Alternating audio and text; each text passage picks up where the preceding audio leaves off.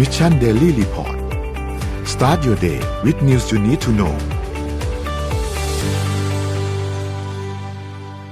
ได้เวลาพัฒนาทักษะใหม่ให้ประเทศไทย Mission to the Moon Reskill Thailand ต่อยอดความเชี่ยวชาญด้านสื่อออนไลน์ที่เข้าใจคนทำงาน สู่การเป็นผู้นำในการพัฒนาทักษะใหม่ กับ Mission Academy คอร์สพิเศษ โดยรวิทย์หานอุตสาหะอ้ำสุภกร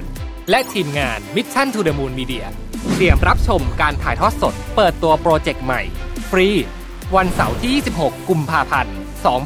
2022 เวลาหนึ่งทุ่มเป็นต้นไป ผ่านช่องทาง Facebook และ YouTube ติดตามรายละเอียดเพิ่มเติมได้ที่ mission to the moon co สวัสดีครับยินดีต้อนรับเข้าสู่ Mission Daily Report ประจำวันศุกร์ที่ 11 กุมภาพันธ์ 2565 นะครับ วันนี้คุณอยู่กับพวกเรา 3 คนตอน7โมงถึง8โมงเช้า สวัสดีพี่โทมัส สวัสดีพี่แจ๊คครับ สวัสดีครับสวัสดีพี่โทมัสสวัสดีคุณผู้ฟังสวัสดีทุกท่านนะครับ อ่าครับวันศุกร์ใกล้จะได้ไปพักผ่อนแล้วนะเสาร์อาทิตย์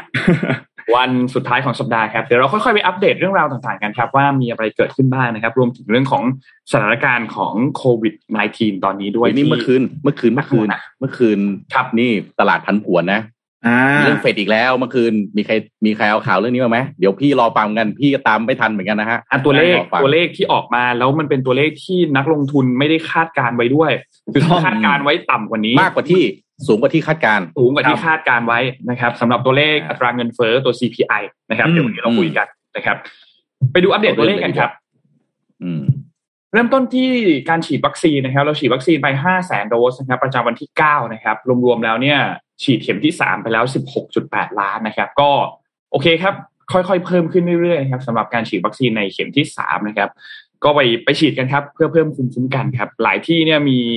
การพูดถึงเรื่องของการติดเชื้อซ้ำค่อนข้างเยอะนะครับ ในในบางประเทศนะครับ เพราะฉะนั้น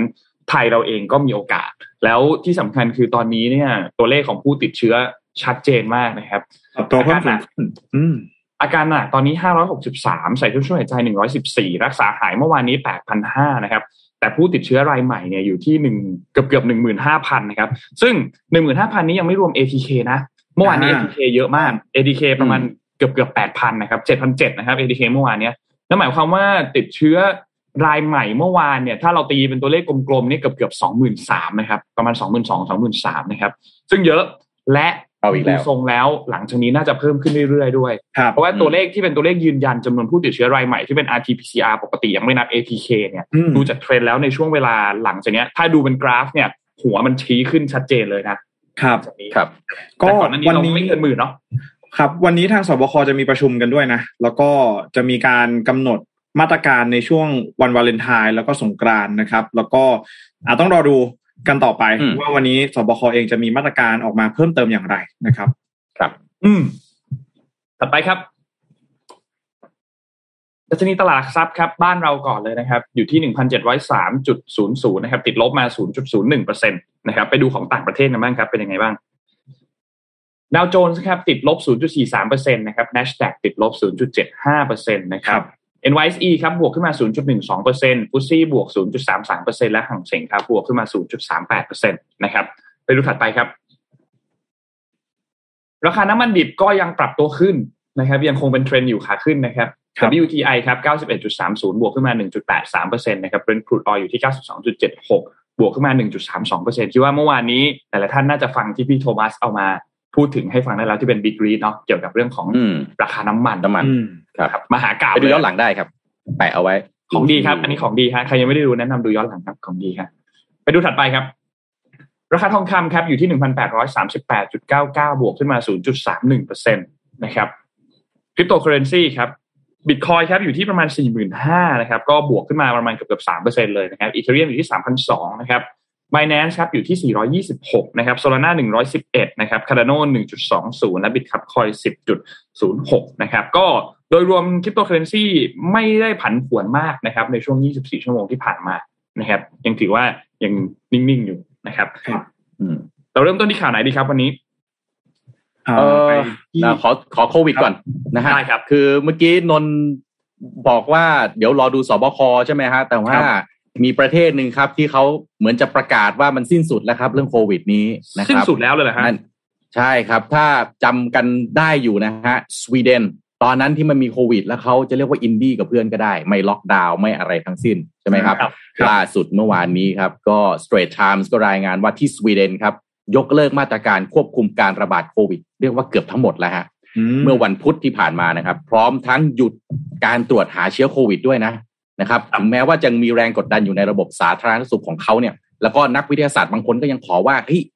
เอ๊ะมันจะปลดล็อกอย่างนี้ได้เลยจริงหรือเปล่าเนี่ยนะครับ แต่รัฐบาลสวีเดนเขาก็ตัดสินใจครับ คือตลอดช่วงระบาดใหญ่เนี่ยก็เลือกที่จะไม่ใช้มาตรการล็อกดาวน์เนอะถ้าเราจำได้สวีเดนเนี่ยนะครับ แล้วก็สนับสนุนแนวทางทุกคนมีสิทธินะ สมัครใจนะครับ แต่นะฮะประกาศแล้วฮะล่าสุดยกเลิกมาตรการที่เหลือทั้งหมดนะครับ เพื่อประกาศให้การระบาดใหญ่สิ้นสุดลงอย่างสมบูรณ์ครับ เป็นผลจากวัคซีนแล้วก็สายพันธุ์โอมิครอนที่มีความรุนแรงเนี่ยน้อยลงนะครับ ก็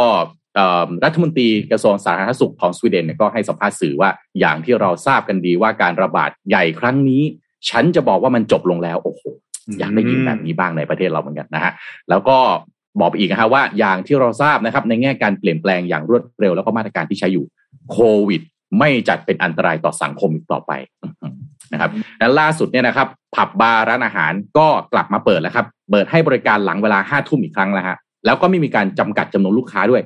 นอกจากนี้ก็ยังยกเลิกมาตรการจำกัดผู้เข้าผู้ที่เข้าสถานที่ในอาคารขนาดใหญ่ด้วยนะครับ แล้วก็ไม่ต้องมีการโชว์ใบรับรองการฉีดวัคซีนแล้วด้วยนะครับ อย่างไรก็ดีนะฮะในโรงพยาบาลหลายแห่งในสวีเดนก็ยังเครียดอยู่นะครับ คือมีผู้ป่วยอยู่ประมาณหลายพันคนที่ยังต้องเข้ารับการรักษาในโรงพยาบาลนะครับ ซึ่งก็เป็นจำนวนที่ใกล้เคียง กับช่วงที่มีการระบาดระลอกสามในช่วงเอ่อปีปีที่แล้วนะครับ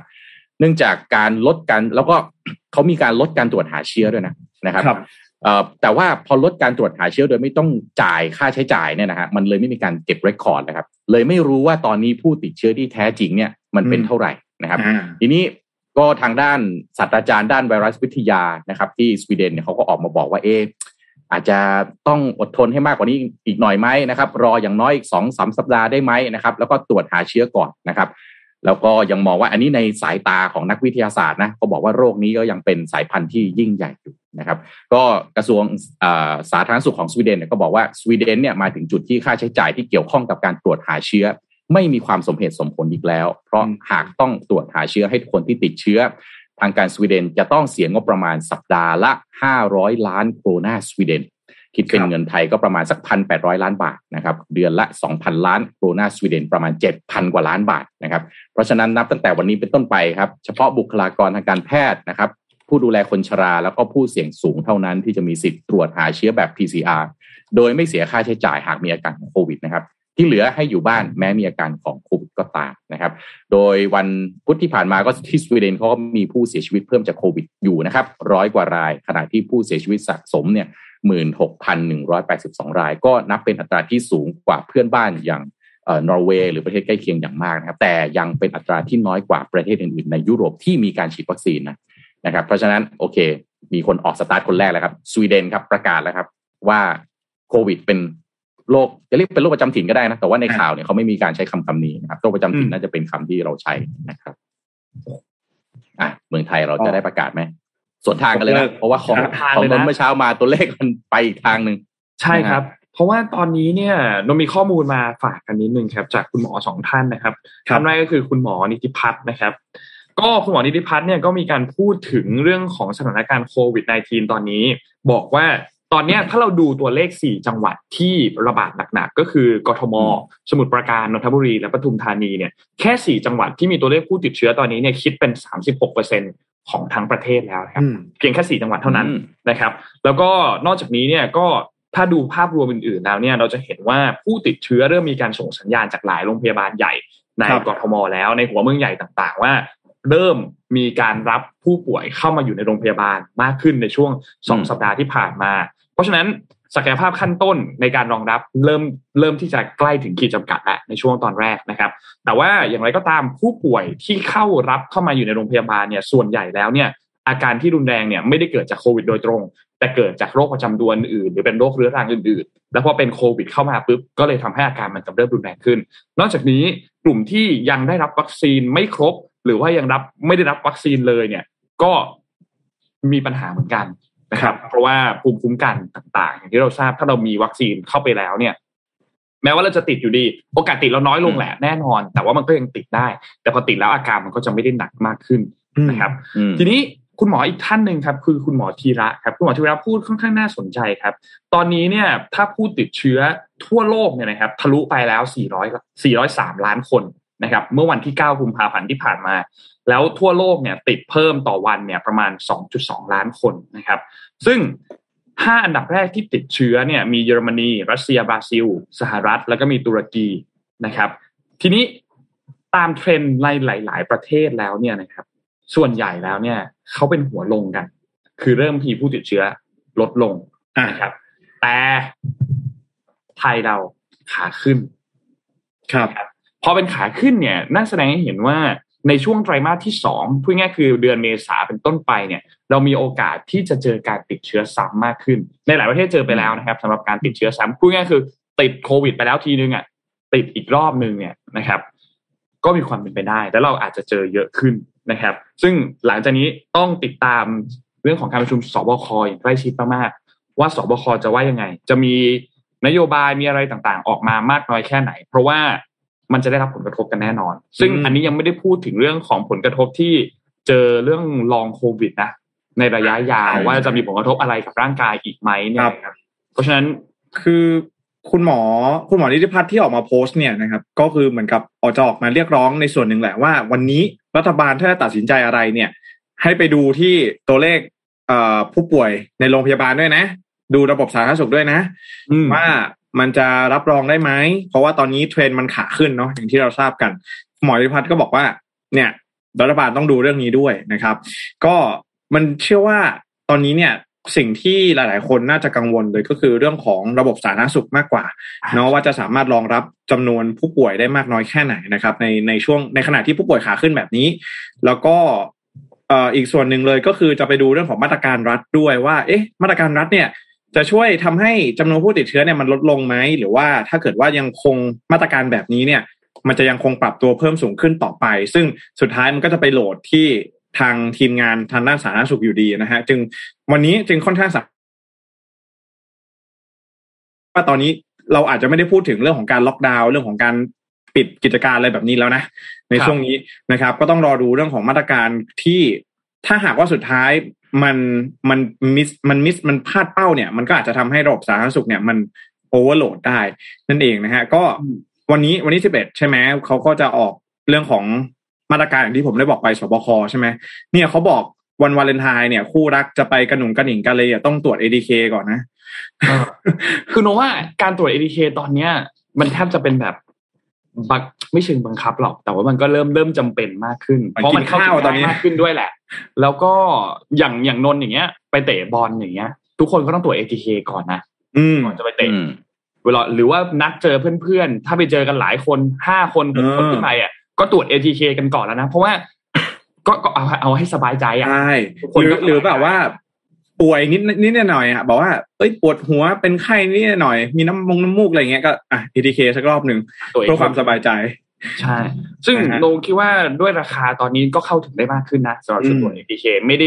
แพงมากๆแบบสมัยก่อน ช่วงแรกๆนะครับเหมือนเดี๋ยวนี้เขาจะมีอืมตู้ตู้กดแล้วนะ ATK เอามีตู้กดด้วยเหรอเริ่มเริ่มเริ่มจะมีแล้วมีบริษัทหนึ่งเห็นมันผ่านนะแต่จำครัจำบบริษัทไม่ได้นะฮะโอ้เจ๋งเจ๋งเจ๋งเจ๋งเจ๋งมีตู้กดด้วย ครับ อืมก็อย่าลืมไปวาเลนไทน์ไปที่ไหนก็อย่าลืม ATK กันด้วยนะฮะเนี่ยเขาบอกครับก่อนจะทำกิจกรรมอะไรก็ตามแต่นะฮะ อืมอะนะเป็นฮะไงครับ ไปข่าวโคต่อวิดไปกันดีกว่า น่าจะน้ำมันรั่วกันหน่อยดีไหมฮะพี่โทมัสอ่า อีกอะไรนะแล้ครัวบน้ำมันเจ้ารั่วเดิม อะมันรั่วอะมาน้ำมันรั่วเมื่อวานใน breaking news นะฮะ ก็เจ้าเดิมนี่นั่งพี่โทมัสใช่ไหมชิวฮะๆดูข่าว อ่านข่าวอื่นไปเรื่อยๆอยู่ดีๆครับ breaking news โป้งเข้ามาเอาอีกแล้ว ชาวระยองครับ น้ำมันรั่วมากตาพุธซ้ำอีกรอบหนึ่งแล้วครับ คราวนี้ก็คาดว่ามันรั่วอยู่ประมาณสักห้าพันลิตรนะครับ เมื่อวานนี้เนี่ย กรมควบคุมมลพิษนะครับเขาออกมานะครับเป็นคนให้ข่าวนี้นะครับ ว่าท่อน้ำมันดิบรั่วอีกแล้ว กลางทะเลครับมาบตาพุดนะครับ พบคราบน้ำมันห่างทุ่นลอยประมาณสักสามไมล์ทะเลนะครับ ทางด้านผู้ว่าราชการจังหวัดระยองก็สั่งเร่งรับมือกับสถานการณ์ที่เกิดขึ้นนะครับ โดยเอ่อนะครับที่มาสาเหตุครับก็ที่เดิมนะเจ้าเดิมบริษัทเจ้าเดิม Star Petroleum Refining จำกัดมหาชนหรือ SPRC นะครับก็เป็นคนแจ้งไปยังศูนย์แล้วก็หน่วยงานที่เกี่ยวข้องนะครับว่า พบน้ำมันดิบรั่วไหลจากท่ออ่อนใต้น้ำของทุ่นลอย SPM นะครับอยู่ระหว่างการเก็บกู้ขึ้นมาตรวจสอบแล้วก็หาสาเหตุนะครับ จากการตรวจสอบเบื้องต้นก็พบคราบน้ำมันดิบลอยห่างจากทุ่นไปประมาณสักสามไมล์ทะเลคาดว่ามีปริมาณน้ำมันดิบรั่วนะครับ กลางไหลลงทะเลมาบตาพุธเนี่ยห้าพันลิตร จากการตรวจสอบก็เนื่องจากนะเนื่องจากว่าบริษัทเนี่ยปรับแต่งท่อจนเกิดการรั่วไหลของท่อน้ำมันดังกล่าวนะครับ ขณะนี้ก็อยู่ระหว่างการตรวจสอบหาสาเหตุที่แท้จริง โดยเฉพาะช่วงเวลาที่ท่อน้ำมันรั่ว เพราะว่า น้ำมันที่รั่วไหลในทะเลเนี่ยมันไหลไปค่อนข้างไกลมากนะครับครับขณะนี้เนี่ยทางบริษัทเขาก็ขอใช้น้ำยาขจัดคราบน้ำมันหรือ dispersant เนี่ยประมาณ 5,000 ลิตร ภายใต้การควบคุมของกรมควบคุมมลพิษหรือคอพอนะครับ แต่คอพอเขายังไม่อนุญาตเขาบอกว่ามันใช้ปริมาณมากเกินไปนะครับ ล่าสุดก็ทางผู้ว่าระยองก็เรียกหน่วยงานที่เกี่ยวข้องหารือดูนะครับ ว่าจะรับมืออย่างไรนะครับ เอาอีกแล้วนะครับ5,000ลิตรอาจพูดก็พูด 5,000ลิตรเนี่ยถ้าเทียบกับวิกฤตการณ์อื่นที่เคยเกิดขึ้น5,000ลิตรถือว่าไม่มาก แต่พอมันซ้ำอีกรอบเนี่ย อันนี้ตกใจนะฮะเพราะว่าแล้วมันจะมีอีกหรือเปล่านะครับ จริง ๆ แล้วน้ำมันรั่วเนี่ย ถ้าถ้าเอ่อมีข่าวว่าน้ำมันรั่วเนี่ย มันไม่ได้จบแค่ตรงทะเลแล้วก็แค่อะไรนะทำความสะอาดหรือใช้ไอ้ใช่ dispersant เนี่ยมันลามไปเศรษฐกิจนั่นแหละครับนะฮะอืมพี่เพิ่งไปมาเมื่ออาทิตย์ก่อนนะฮะจริง ๆ ถ่ายคลิปมาด้วยยังไม่ได้เอาโพสต์ลงไป ตลาดระยองเริ่มคนกลับมาเดินแล้วครับ ซื้อของอาหารทะเลอาจจะเงียบเหงาลงสักหน่อย แต่คนซื้อมีนะครับ แม่ค้าพอขายได้นะครับ เนี่ยมาแบบนี้อีกแล้วเนี่ยเดี๋ยวจะจะแหมขายลำบากอีกหรือเปล่า นี่ไม่งั้นเดี๋ยวคุณคุณคุณสาธิตปินชาต้องไปเพิ่งไปมาอ่าต้องเขาเพิ่งไปมานะเพิ่งไปโชว์ใช่เพิ่งเพิ่งไปกินซีฟู้ดมากินปูกินกุ้งกันอยู่นะอืมสงสัยอาจจะต้องไปอีกรอบหรือเปล่าฮะแล้วต้องไปอีกรอบนะฮะ ช่วยสารรอบนี้อาจจะต้องให้นายกไปแล้วนะเออนะฮะต้องสร้างความจะได้มั่นใจหน่อยนะครับ เออคนจะได้เห็นนะฮะ คุณสาธิตไปอาจจะอาจจะ เอ๊ะ คนคนระยองคนคนบ้านเดียวกันหรือเปล่านะฮะ ก็อาจจะอืมเห็นกันแค่ภายในจังหวัดอะไรแบบนี้นะฮะครับอืมต้นเสริมข้อมูลจากพี่โทมัสนะครับอืมเรื่องเอ่อน้ำมันรั่วเนี่ย ทางด้านของกองทัพเรือเนี่ยนะครับ ทางด้านคุณพิชัยเนี่ยนะผู้บัญชาการกองทัพเรือภาคที่หนึ่งใช่ทัพเรือภาคที่หนึ่งอ่าครับเขาก็ส่งทีมส่งเฮลิคอปเตอร์ขึ้นไปบริเวณตรงนั้นแล้ว แล้วก็ดูแล้วเนี่ยสถานการณ์คราบน้ำมันเนี่ยก็ยังอยู่ในวงจำกัดอยู่ ครับ แล้วก็เห็นเป็นฟิล์มเป็นฟิล์มบางๆ ไม่ได้ไม่ได้หนักหนามากนะครับ แต่ว่านั่นแหละอย่างที่พี่โทมัสพูดเนาะอืมในเชิงผลกระทบตรงนี้เนี่ย ถ้าเทียบกับก่อนหน้านี้มันอาจจะไม่ได้รุนแรงมาก แต่ในเชิงจิตใจเนาะในเชิงผลกระทบที่มันส่งต่อไปด้านเศรษฐกิจด้านคนอื่นๆเนี่ยพาณิชย์ต่างๆ ด้านสาธารณสุขต่างๆ เนี่ยมันมันมันเยอะเนาะมันคือเยอะอยู่แล้วมันใกล้เคียงกันมากเลยอะเวลามันแบบไม่ถึงเดือนอะคือต้องบอกว่าผลกระทบเนี่ยมันจะเริ่มมันจะเริ่มเห็น วันที่สองวันที่สามแล้วว่ามันคุมได้คุมไม่ได้ มันไปทางไหน อะไรแบบเนี้ยนะฮะ คือตอนเนี้ยแรก ๆ เนี่ยพอพอมันเริ่มรั่วเสร็จปุ๊บใช่ไหมมันยังอยู่กลางทะเลอยู่ แล้วก็มีปริมาณมันอาจจะยังน้อยหรือว่าอะไรแบบเนี้ยแต่ว่าไปเรื่อยๆเนี่ยนะครับ มันก็จะเริ่มเห็นมากขึ้นว่า เอ๊ะ มันไอมวลน้ำมันเนี่ยมันไปทางไหนนะครับ มันรั่วมากน้อยแค่ไหนจริง ๆ แล้วอะไรอย่างนี้ เพราะว่าสิ่งที่เอ่อความเสียหายหรือว่าเขาเรียกว่าอะไรปริมาณที่เราสามารถที่จะเอ่อ สังเกตได้เนี่ยมันก็สังเกตจากการบินสำรวจใช่ไหมหรือว่าการนั่งเรืออะไรอย่างเงี้ยแต่ซึ่งในความเป็นจริงเนี่ยการสำรวจใต้น้ำจริงๆเนี่ยมันทำได้ยากนะฮะแล้วก็อีกอย่างหนึ่งเลยคืออย่างที่ผมเคยบอกไปว่า ไอ้คราบน้ำมันเนี่ยบางทีเนี่ยนะครับ มันมองเห็นแค่ตอนกลางวันตอนกลางคืนมันมองไม่เห็นบางทีตื่นมาอีกทีเนี่ยโอ้โห มันไปไกลแล้วมันมันมากกว่าเดิมมากกว่าที่เราคาดไว้เพราะฉะนั้นเราต้องดูอัปเดตอีกทีหนึ่งในวันนี้ครับนะครับว่าในห้าพันลิตรที่ออกมาเพิ่มเนี่ย มันเยอะไหมมันมากน้อยแค่ไหนไหมแล้วก็ทิศทางที่มันจะไปเนี่ย ลมมรสุมมันพัดไปทางไหนนะครับอืมเสม็ดจะจะรอดไหมนะครับครับ หาดแม่น้ำพึงจะต้องมาคลีนกันซ้ำอีกหรือเปล่าอะไรแบบนี้นะฮะก็ต้องรอดูอัปเดตเนี่ยในช่วงเสาร์อาที่นี้เชื่อว่าน่าจะมีความคืบหน้าเพิ่มเติมมากยิ่งขึ้นนะครับ อีกเรื่องหนึ่งก็คือเรื่องการเยียวยา อ่าทางด้านของผู้ว่าราชการจังหวัดระยองเนี่ยก็ออกมาพูดถึงบอกว่า ตอนนี้สิ่งที่ทุกฝ่ายต้องร่วมมือกันเนี่ยคือการเร่งจ่ายเงินเยียวยาก้อนแรกให้กับกลุ่มคนที่ได้รับผลกระทบโดยตรง โดยเฉพาะครับกลุ่มคนที่เป็นกลุ่มคนหาเช้ากินค่ำเนี่ยนะครับ เพราะว่าตอนนี้คณะทำงานที่เกี่ยวข้องเองก็ดำเนินการชดใช้ค่าเสียหายไปยังบริษัท และกลุ่มที่ได้รับผลกระทบแล้วเพื่อให้ทั้งสองฝ่ายเนี่ยเจรจากันตกลงค่าเสียหายกันจนเป็นที่พอใจ นะครับครับทีนี้ทางด้านของคุณโรเบิร์ตโจเซฟโรบริกเนี่ยนะครับ ซึ่งเป็นประธานเจ้าหน้าที่บริหารของ SPRC เนี่ยก็ออกมายืนยันนะครับ ว่าจะเร่งเยียวยาผู้ที่ได้รับผลกระทบทุกกลุ่ม ด้วยการจ่ายเงินเยียวยาให้เร็วที่สุด แล้วก็จัดทำแผนฟื้นฟูสิ่งแวดล้อมออกมาด้วยนะครับครับอันนี้ก็เป็นข้อมูลที่เพิ่งออกมานะครับ เพราะว่ามีผู้เสียหายพอสมควรเหมือนกันนะครับ มียื่นเรื่องแล้วเนี่ย6,929 รายนะครับตั้งแต่วันที่ 30 มกราจนถึงวันที่ 9 กุมภาพันธ์นะครับครับ อืมครับ เป็นกำลังใจให้ชาวระยองนะครับครับตามกันต่อไปครับนะครับ ก็เดี๋ยวไปดูต่อกันดีกว่าเรื่องเฟดกันหน่อยไหมฮะ เมื่อวานนี้จริงๆไม่ใช่มีอะไรไม่ใช่ครับเรื่องของเฟดเอ่อโดยตรงนะฮะ ก็คือจริงๆแล้วเป็นทางหน้านของกระทรวงแรงงานนะครับ ของสหรัฐที่ได้ออกมารายงาน consumer price index นะครับ หรือว่าอัตราเงินเฟ้อนะครับ ประจำเดือนมกราคมนะฮะก็ปรากฏว่าอัตราเงินเฟ้อในเดือนเอ่อ ประจำเดือนมกราคมเนี่ยปรับตัวเพิ่มสูงขึ้นนะครับ หลังจากที่ในช่วงเดือนธันวาคมเนี่ยเอ่อเราแตกตื่นกันไปแล้วรอบหนึ่งใช่ไหมฮะว่าเฮ้ยโอ้โหเงินเฟ้อสหรัฐเนี่ยปรับตัวเพิ่มสูงขึ้นมากเจ็ดเอ่อเจ็ดเปอร์เซ็นต์ที่สุดเจ็ดเปอร์เซ็นต์นะฮะปรากฏว่าเดือนมกราคมที่ผ่านมาก็ปรับตัวเพิ่มสูงขึ้น ตามขึ้นมาอีกนะฮะคือครับเป็นก็บอกว่าเป็น solid solidly rose เลยนะฮะคือขึ้นมาอย่างรุนแรงนะครับ เป็นในรอบ 40 ปีนะครับ ก็ ขึ้นมาตอนนี้เนี่ยน่าจะเป็น7.5เปอร์เซ็นแล้วนะครับอ่าครับครับอ่าครึ่งครึ่งเปอร์เซ็นต์นะฮะขึ้นมา0.5เปอร์เซ็นก็ถือว่าปรับตัวเพิ่มสูงขึ้นค่อนข้างสูงสูงสูงเลยนะฮะเทียบกันน่ะ กับเดือนที่แล้วครั้งที่แล้วที่ขึ้นมาเจ็ดเปอร์เซ็นตลาดไม่ตกใจอืมไม่ตกใจเพราะว่าคาดการณ์ไว้แล้วว่าขึ้นเจ็ดคาดเอาไว้อ่คาดไว้แล้วต้องแต่รอบเนี้ยคาดเอาไว้ต่ำกว่านี้แต่สุดท้ายครับเราขึ้นมา 7.5 ซึ่งสูงที่สุดในรอบ 40 ปีเนี่ยนะครับ ก็เลยอืมเป็นปัญหานะครับ ทีนี้คนก็เลยคิดว่า เฮ้ยเฟดต้องต้องมาแล้ว ใช่ เพราะว่าต้องทำอะไรสักอย่างแน่นอน คือคือเรื่องของการปรับดอกเบี้ยนโยบายเนี่ย ยิ่งช้าหรือว่ายิ่งเบาเนี่ย มันจะทำให้ปัญหาที่มันเกิดขึ้นปัญหาเงินเฟ้อที่มันเกิดขึ้นเนี่ย มันจะยิ่งเอ่อเขาเรียกว่าอะไร มันจะคลี่คลายได้ช้าลงพูดแบบนี้แล้วกัน คือ เนี่ยอย่างที่เราบอกว่า พอเฟดใช่ไหมฮะ ล่าสุดเนี่ยยังไม่ได้ประกาศขึ้นทันทีเมื่อเดือนเมื่อเดือนเอ่อมกราคมที่ผ่านมาใช่ไหมมันก็กลายเป็นว่า พอมกราผ่านไปปุ๊บอัตราเงินเฟ้อเนี่ยมันไม่ได้หยุด มันก็ปรับตัวเพิ่มสูงขึ้นไปอีกนะฮะเพราะฉะนั้นแล้วมันกลายเป็นว่าพอถึงไอ้คราวที่จะต้องปรับขึ้นอัตราดอกเบี้ยนโยบายจริงๆเนี่ยมันอาจจะต้องทำเร็วแล้วก็แรงขึ้นจากเดิมที่คาดเอาไว้นั่นเองนะฮะคือเขาคาดการณ์กันไว้ที่ตัวเลข 7.3เปอร์เซ็นแล้วสุดท้ายมันขึ้นอืมครัมาบอยู่ที่ 7.5 ใช่ครับคนก็เลยแตกตื่นกันเลยว่า เดี๋ยว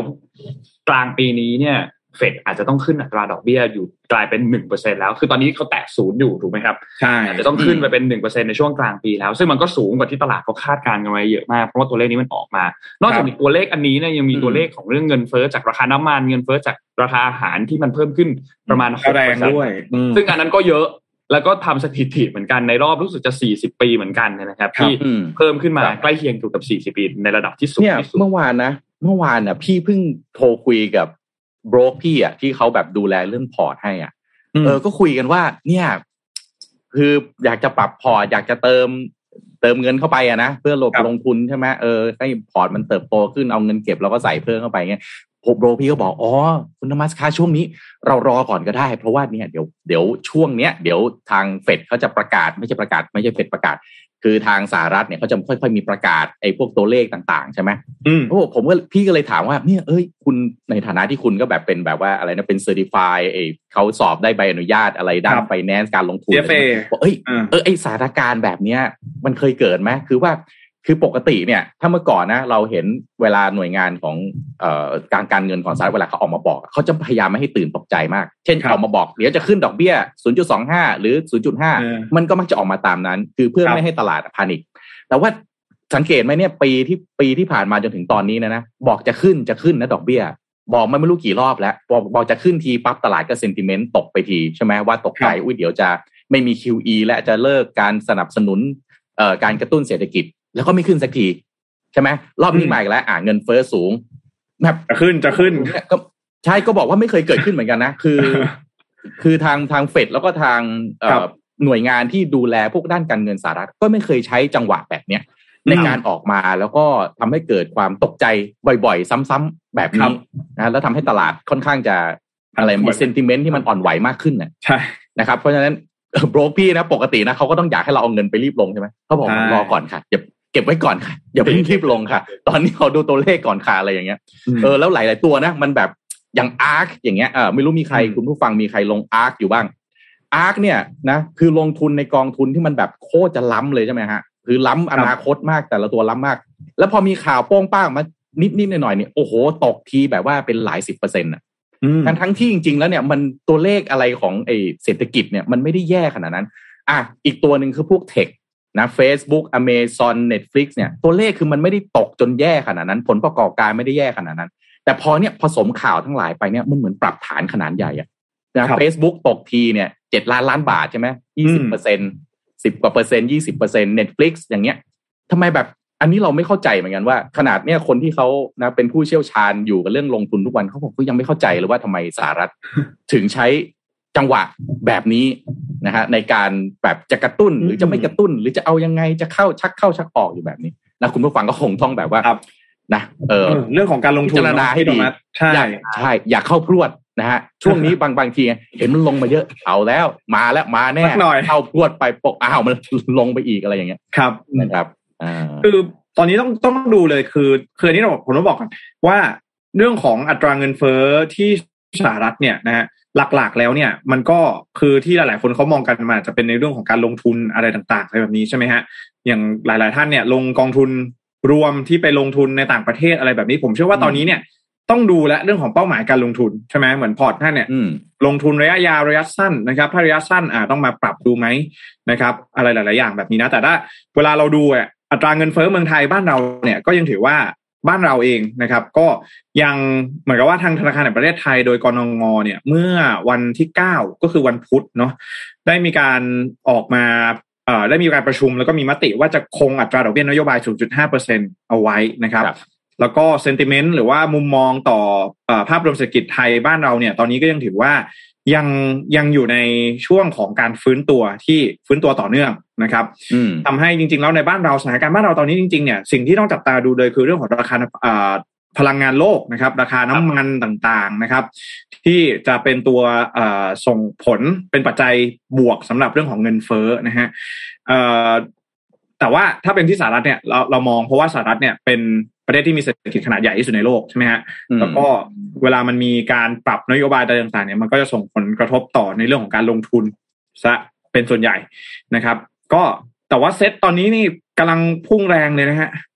อืมครับทำเจ็ดไปแล้วนะฮะทำ1,700ไปแล้วเรียบร้อยสถิติไม่ก็ไม่เชิงอะเราเคยพันแปดเนาะอืมแต่นะฮะ จังหวะแบบนี้แหละครับ ที่เวลาจะเสียเงินอะพูดตรงๆนะน่ากลัวประสบการณ์ที่จังหวะจะเสียเงินมันจังหวะแบบนี้แหละ จังหวะแบบใช่โอ้โหไม่ใช่แล้ว จังหวะนี้แหละต้องเข้ารวดเข้าไปเรียบร้อยครับ ครับผมเพราะว่าอะไรที่มันอยู่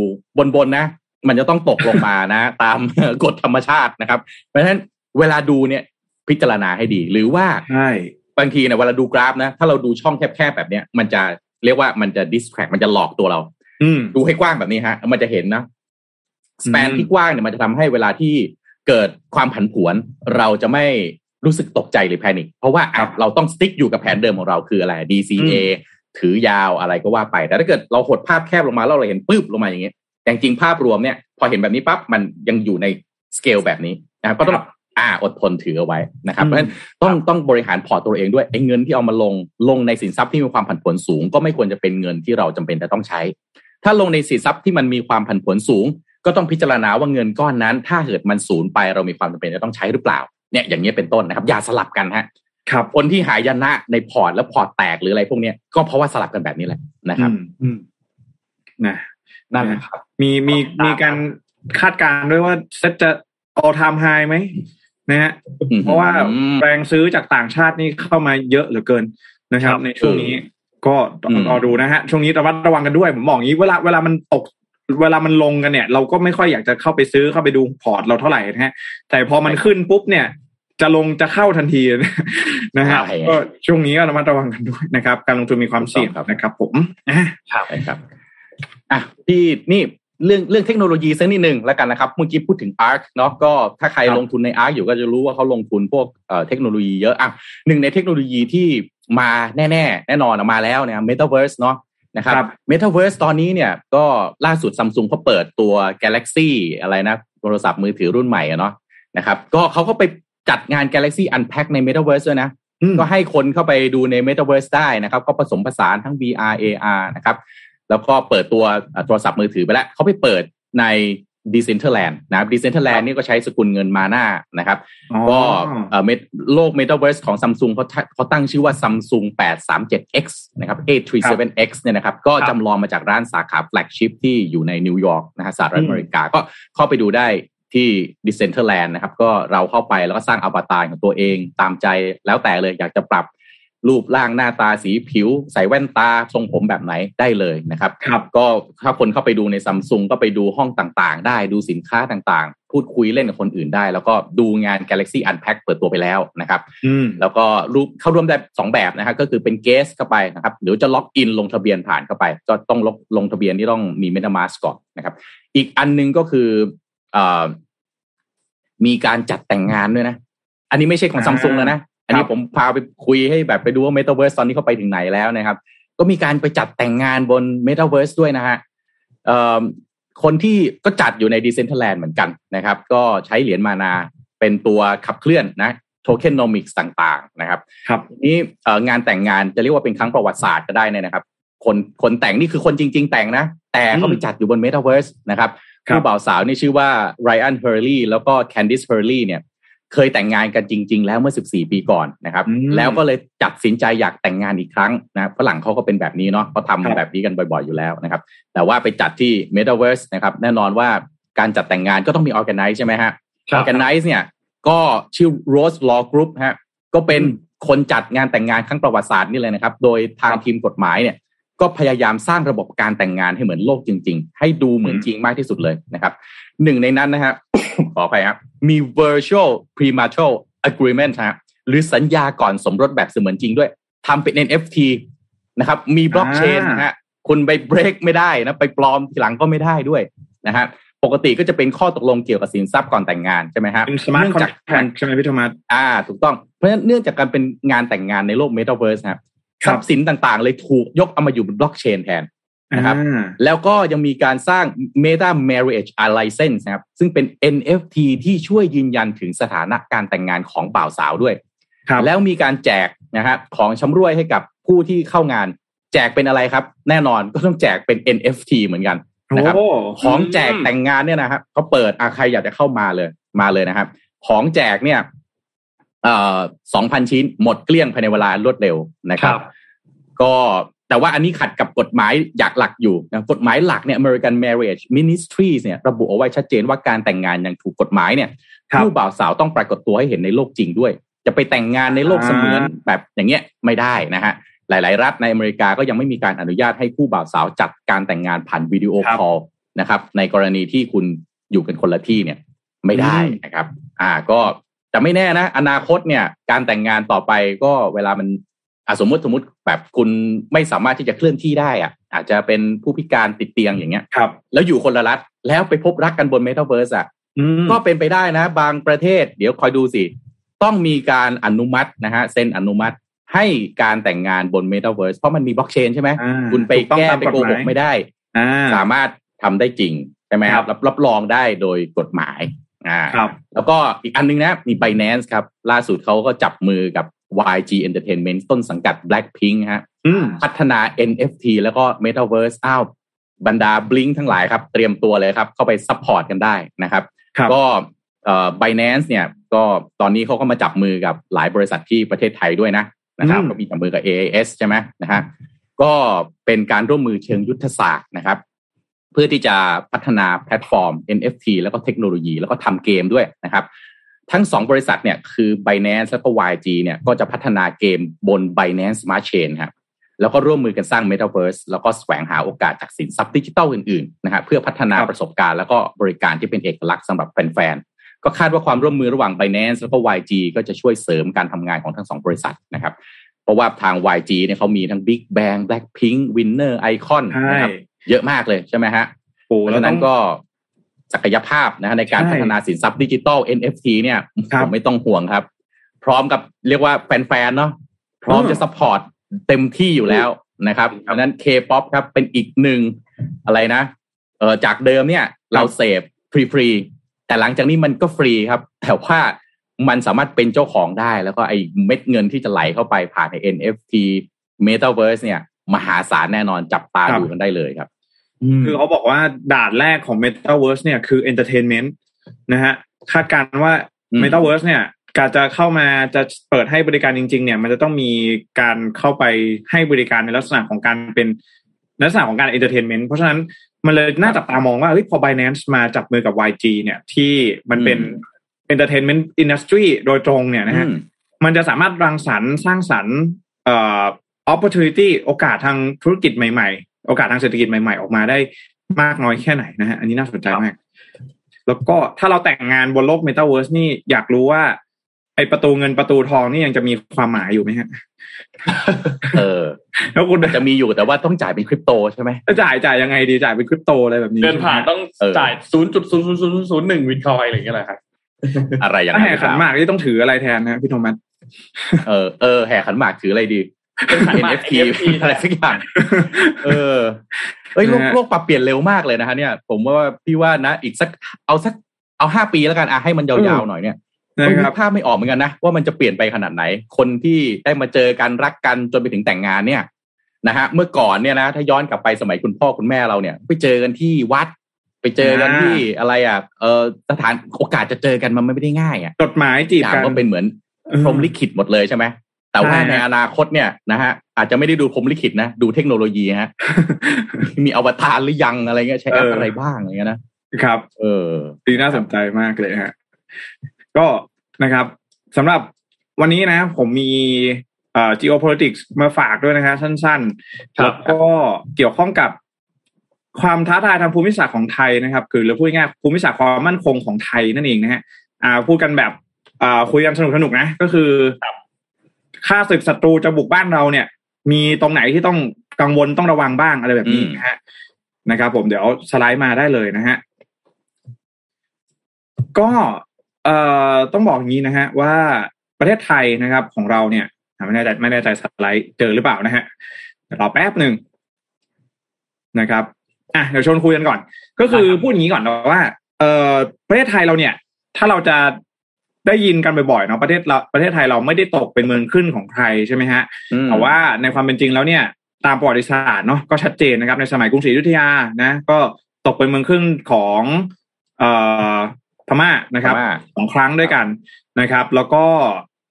บ่อยครั้งนะครับ ประเทศประเทศที่เป็นประเทศเพื่อนบ้านอย่างประเทศลาว แล้วก็ประเทศกัมพูชาเนี่ย ก็กลายเป็นประเทศสหราชของบ้านเราเนี่ย อยู่บ่อยครั้งด้วยเหมือนกันเช่นเดียวกันนะฮะเอ่อก็อีกครั้งหนึ่งนะครับ พม่าสองครั้งใช่ไหมแล้วก็อีกครั้งหนึ่งไม่รู้อันนี้เรานับหรือเปล่า ขึ้นอยู่กับว่าเราถามใครนะฮะถ้าเราถามฝรั่งฝรั่งอาจจะบอกว่าใช่นะครับ แต่ถ้าถามคนไทยกันเองอาจจะบอกว่าไม่ใช่นะฮะก็คือในช่วงสมัยสงครามโลกครั้งที่สองนะครับ ที่เราเนี่ยโดนกองทัพญี่ปุ่นเนี่ยเอ่อเข้ายึดนะครับครับ ก็เดี๋ยวเราไปเริ่มกันเลยนะครับ ก็คือประเทศไทยนะครับ ตั้งอยู่ในภูมิภาคเอเชียตะวันออกเฉียงใต้ใช่ไหมฮะติดกับประเทศพม่านะครับลาวกัมพูชาแล้วก็มาเลเซียนะฮะอันอันนี้เราน่าจะทราบกันดีอยู่แล้วนะครับเอ่อ ในในทางภูมิศาสตร์นะครับภูมิศาสตร์ทางความมั่นคงเนี่ยอย่างที่ผมได้เคยเล่าไปในเรื่องของ access to the sea เนี่ยประเทศไทยเราถือว่าดีนะครับดีมากเลยก็คือว่าเราเนี่ยมี access to the sea เนี่ยสองทางด้วยกันนะครับ ก็คือทางแรกเนี่ยบริเวณอ่าวไทยนะครับ สามารถที่จะออกมายังทะเลจีนใต้ ก็ได้นะครับ แล้วก็สุดท้ายออกไปที่มหาสมุทรแปซิฟิกได้นะครับ อีกด้านหนึ่งก็คือทางด้านของชายฝั่งทะเลอันดามันนะครับ ซึ่งสามารถออกไปยังมหาสมุทรอินเดียได้ ซึ่งนี่ก็ถือว่าเป็นสองน่านน้ำนะครับ ก็ถือว่าโดยพื้นฐานแล้วนะครับ ก็ถือว่ามีพื้นฐานทางด้านของภูมิศาสตร์เนี่ยที่ค่อนข้างดีนะครับ แล้วก็ถ้าเมื่อเทียบอะเนี่ยถ้าเราลองดูตาม map เนี่ยนะครับ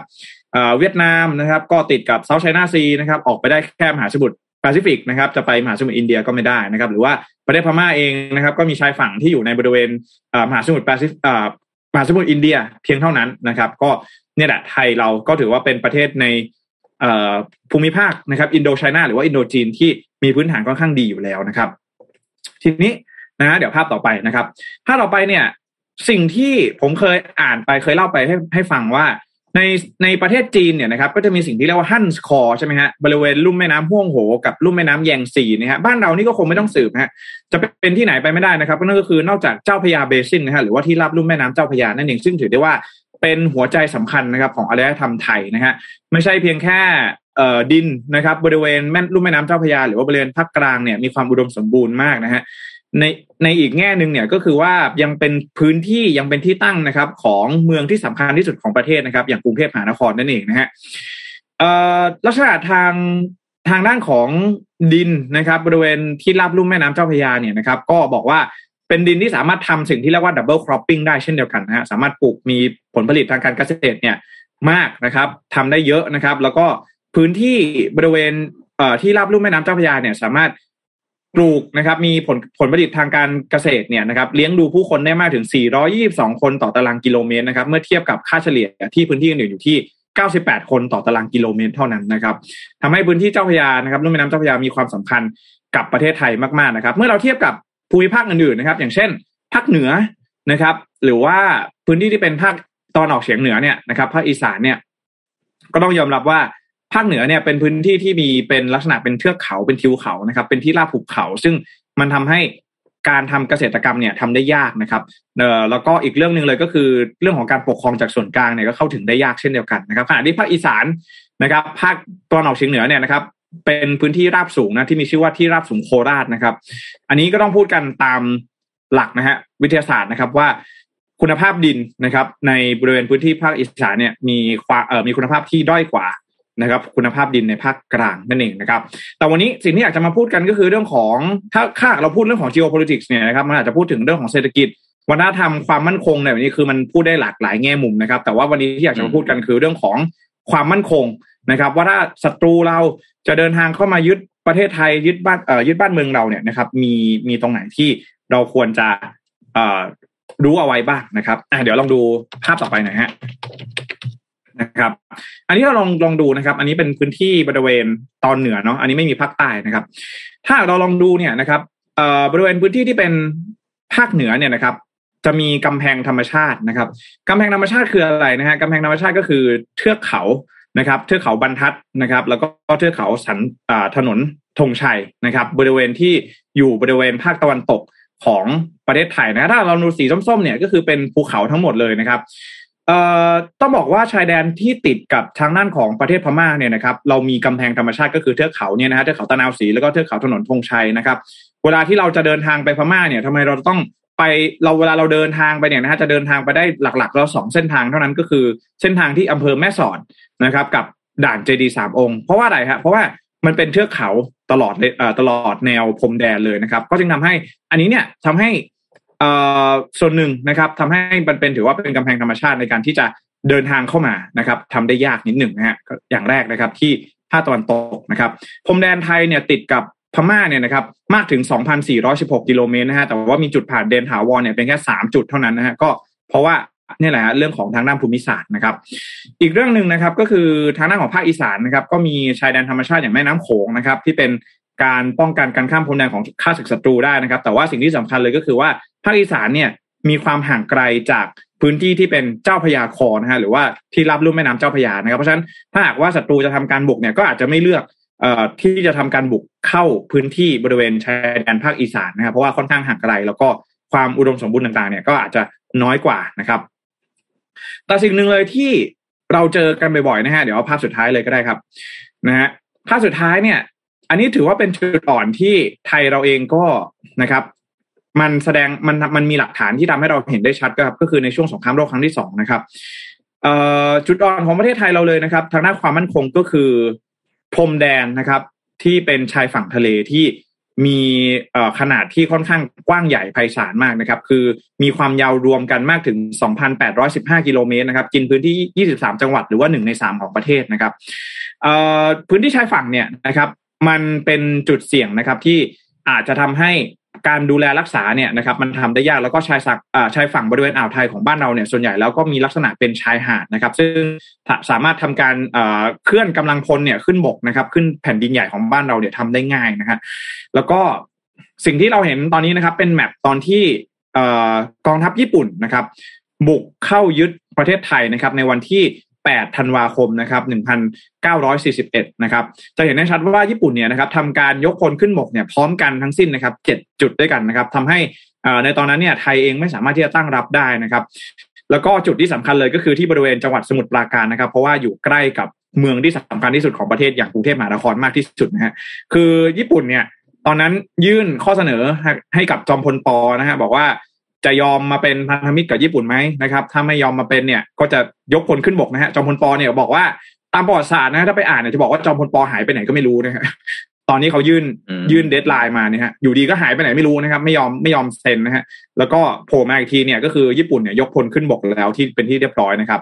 ที่สมุทรปราการเนี่ย ทางกองทัพญี่ปุ่นเองก็มีการชะลอนะฮะเอ่อยังไม่ไม่ได้ลุกคืบไปยึดกรุงเทพมหานครโดยตรงโดยมีการเอ่อ มีคำสั่งให้รอนะครับ ให้ทางรัฐบาลไทยเนี่ยเซ็นจดหมายตอบรับในการเข้าร่วมรบกับญี่ปุ่นนั่นเองนะฮะก็พื้นที่หลักนะครับเจ็ดพื้นที่พื้นที่ชายฝั่งนะครับ แล้วก็ความความเสี่ยงก็คือนี่แหละกรุงเทพมหานครเนี่ยมันตั้งอยู่ใกล้กับปากแม่น้ำมากเกินไป ใกล้กับชายฝั่งทะเลมากเกินไปนะครับ อีกพื้นที่หนึ่งเลยนะครับ ก็คือบริเวณที่ราบปาจีนบุรีนะครับบริเวณลงเกลือนะฮะคือมันนันเป็นพื้นที่ที่เป็นที่ราบนะครับ แล้วก็ไม่ได้มีภูเขานะฮะแล้วก็ทำให้ กองทัพญี่ปุ่นเนี่ยในสมัยนั้นก็ยกยกกองทัพเนี่ยผ่านเส้นทางนั้นเข้ามานะครับ แล้วก็เดินทางถึงกรุงเทพได้ในภายในระยะเวลาเพียง4ี่ถึงห้าชั่วโมงเท่านั้นนะฮะก็นี่เองเป็นจุดที่สำคัญสำคัญนะครับของบ้านเรานะครับ ไม่ว่าจะเป็นทางด้านของพื้นที่ชายฝั่งทะเลนะครับ ที่ค่อนข้างเปราะบางนะครับ แล้วก็อีกด้านหนึ่งเลยก็คือพื้นที่บริเวณชายแดนนะครับอารัญญประเทศลงเกลือของเราที่สามารถที่จะทำให้กองทัพของข้าศึกศัตรูเนี่ยเดินทางถึงกรุงเทพมหานครได้อย่างรวดเร็วนะฮะ ในสมัยของคณะราษฎรนะครับ เคยมีครั้งหนึ่งเนี่ย เราเคยที่จะย้ายเมืองหลวงด้วยนะ ไปอยู่ที่เพชรบูรณ์นะฮะ ก็เพชรบูรณ์เองก็อืมใช่ครับเพชรบูรณ์ก็เพชรบูรณ์ถือว่าเป็นเมืองที่มีสันเขาล้อมรอบนะครับสองด้านด้วยกัน แล้วก็ถือว่าอยู่ใจกลางนะครับ อยู่ลึกเข้ามาในแผ่นดินเอ่อประเทศไทยนะครับ แต่ว่าโครงการนี้ก็พับไปนะครับ ในท้ายที่สุดนะฮะก็หลักๆนะครับถ้าหากว่าเราลองดูเนี่ยเรื่องของภูมิศาสตร์ความมั่นคงเนี่ยทำไมกองทัพภาคที่สอง นะฮะกองทัพภาคที่สองที่เขาเรียกว่าบุรพาพยัคฆ์เนี่ยทำไมถึงเป็นกองทัพที่มีทรงอำนาจมากๆนะฮะกองทัพภาคตะวันออกเพราะว่ามันเป็นพื้นที่จุดยุทธศาสตร์สำคัญนะครับทำให้ทรัพยากรทางการทหารต่างๆเนี่ยก็จะต้องไปอยู่ในบริเวณภาคตะวันออกเนี่ยค่อนข้างเยอะนะฮะนี่แหละฮะอันนี้ก็เป็นเอาเอามาเล่าให้ฟังกันสนุกสนุกๆนะครับ มาดูกันว่าอืมเออบ้านบ้านเรานะฮะถ้าหากว่าจะโดนข้าศึกศัตรูเข้ามาบุกยึดเนี่ยนะครับ มันมีเส้นทางไหนบ้างที่น่ากังวลใจเนี่ยครับผมเอ้ยเรื่องเรื่องย้ายเมืองหลวงนี่ก็คุยกันมาทุกยุคทุกสมัยเนาะคุยกันมาบ่อยมากเลยนะนะเอ้ยเมื่อกี้แจ็คบอกเพชรบูรณ์ใช่ไหมก่อนหน้านี้เขาก็เคยมีเอ่ออะไรนะโคราชก็มีนะนครนายกเอ่อแล้วแต่กระแสแล้วพอมีข่าวทีอะไรรู้ไหมราคาที่ดินขึ้นทีฮะคนครับก็ไปกว้านซื้อกัน แต่ก็ยังไม่เคยย้ายนะฮะไม่เหมือนอินโดนะเขาย้ายไปแล้วเนาะใช่ก็ไม่รู้น่าย้ายไหมกรุงเทพไหวไหมน่าน่าย้ายน่าย้ายพี่ธรรมะถ้าเกิดเราลองดูย้ายเนี่ย เรื่องของเอออ่อ่าภูมิศาสตร์ความมั่นคงและหนึ่งนะฮะคือเราเนี่ยมันอยู่ใกล้กับอืมทะเลมากเกินไปนะใกฮะล้ไปใช่ไหมใกล้ไปง่ายว่างั้นเถอะแป๊บเดียวเนี่ยเหมือนที่เรามีแป๊บเดียวถึงหน้าบ้านเลย ใช่วิกฤตรอสอร้อยี่สิบอะครั้งนั้นที่ฝรั่งเศสยกเรือรบขึ้นมา แล้วก็มามาจอดไว้หน้าวัดพระแก้วอะฮะก็คือนี่แหละอืมมันมันเป็นจุดอ่อนในเรื่องของเข้าถึงง่ายเกินไปใช่ไหมเข้าถึงง่ายเกินไปฮะ แล้วก็อืมอีกเรื่องหนึ่งก็คือเรื่องของจมน้ำพี่นมัด อ๋ออันเนี้ยใช่เรื่เรื่อองงขมีองข่าวทุกปีฮะใช่จริงเดี๋ยวอันนี้กมีรุทุงกเทพปีจะจริงจมน้ำเสร็จแล้วเสร็จแล้วก็จะมีแผนที่ใช่ไหมว่าต่อไปประเทศไทยจะเหลือประมาณไหนมาทุกปีอันเนี้ยเรื่องเออเรื่องเรื่องการจมน้ำเนี่ยเคยไปดูตัวเลขมาหนึ่งก่อนหน้านี้เนี่ยคือที่คือการจมน้ำเนี่ยมันเกิดจากสองอย่างเนาะระดับน้ำข้างนอกสูงขึ้น แต่อีกอันหนึ่งคือเราต่ำลงเอง ทีนี้ครับก่อนหน้าเนี้ยถ้าสมัยก่อนเนี่ย เมื่อสักปี 40 เนี่ย ในช่วงเวลาตอนนั้นน่ะ เราต่ำลงไปเยอะมาก น่าจะแบบ10เซนหรืออะไรอย่างเงี้ย ทุกปีนะครับครับแล้วตอนนั้นเราดูดน้ำบาดาลมาใช้ค่อนข้างเยอะอืมว่าหลังจากนั้นเขาก็เลิกนโยบายนี้เลิกเอาน้ำบาดาลมาใช้ระดับครับอืมของที่มันต่ำลงเนี่ย มันก็ยังต่ำลงอยู่ แต่มันก็น้อยลงแบบสิบอืมเท่าอะไรเงี้ย จากเดิมปีละสิบเซนอาจจะเหลือแค่ปีละเซนเดียวอะไรเงี้ยเพราะฉะนั้นมันก็ลดระดับอันเนี้ยลงไปเยอะเหมือนกัน พอสมควรใช่นะในเรื่องของการเลิกเลิกใช้น้ำบาดาลเนี่ยนะครับ คือครับคือ อืมเอาเชิญนะพี่นมัดแค่เอา พี่จะบอกว่า แต่ถ้าพูดถ้าพูดเรื่องเสียเมืองนะจริงๆเราเสียเมืองไปแล้วนะฮะผู้ฟังจะไม่รู้ ผมจะเล่าประวัติศาสตร์แบบนี้ให้ฮะ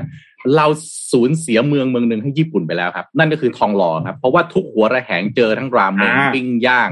นะแทบจะเป็นเมืองญี่ปุ่น อันนี้แบบครับพูดคำๆนะ เพราะว่าจริงๆแล้วเนี่ยญี่ปุ่นมาเขาก็อ่าพี่ก็แบบไปไปสิงสถิตอยู่แถวนั้นแหละเพราะหากินราเมง ครับนะก็แบบว่าเป็น Japanese town ใช่ไหมอืมโอ้โหการตกแต่งใช่บรรยากาศเดินเดินๆไปก็จะเจอคนญี่ปุ่นเดินไปเดินมาเนี่ยก็ญี่ปุ่นเนี่ยก็พูดตรงๆอะเราไม่พูดถึงประวัติศาสตร์เนาะเคยมารบเคยมาบุกเราอะตอนนี้ถือว่าเป็นมหามิตรของเราแล้วกันมาช่วยครับอะไรให้มันดีขึ้น การลงทุนด้วยอะไรด้วยแล้วนิสัยใจคอก็ดีใช่ไหมฮะครับอ่าก็นี่นะฮะก็ไม่รู้เหมือนกันเนี่ยพี่โทมัสเวลาเราคุยกัน เอ๊ะ สรุปแล้วเราเนี่ยเป็นเมืองขึ้นใครหรือเปล่าหรือก็ขึ้นอยู่กับว่าเราตีความยังไงสอนมาแบบนี้ใช่ไหมฮะ คุณแจ็คฮะเขาสอนมาแบบนี้ฮะหนังสือประวัติศาสตร์ถ้าเขียนมาแบบนี้ คุณคุณอะไรโอ้คุณอะไรฮะคุณจะไม่คุณจะมา against กับนะเออระบบการศึกษาของไทยไม่ได้นะครับสงสัยผมไม่ตั้งใจเรียนเนี่ยพี่โทมัสแหมอะ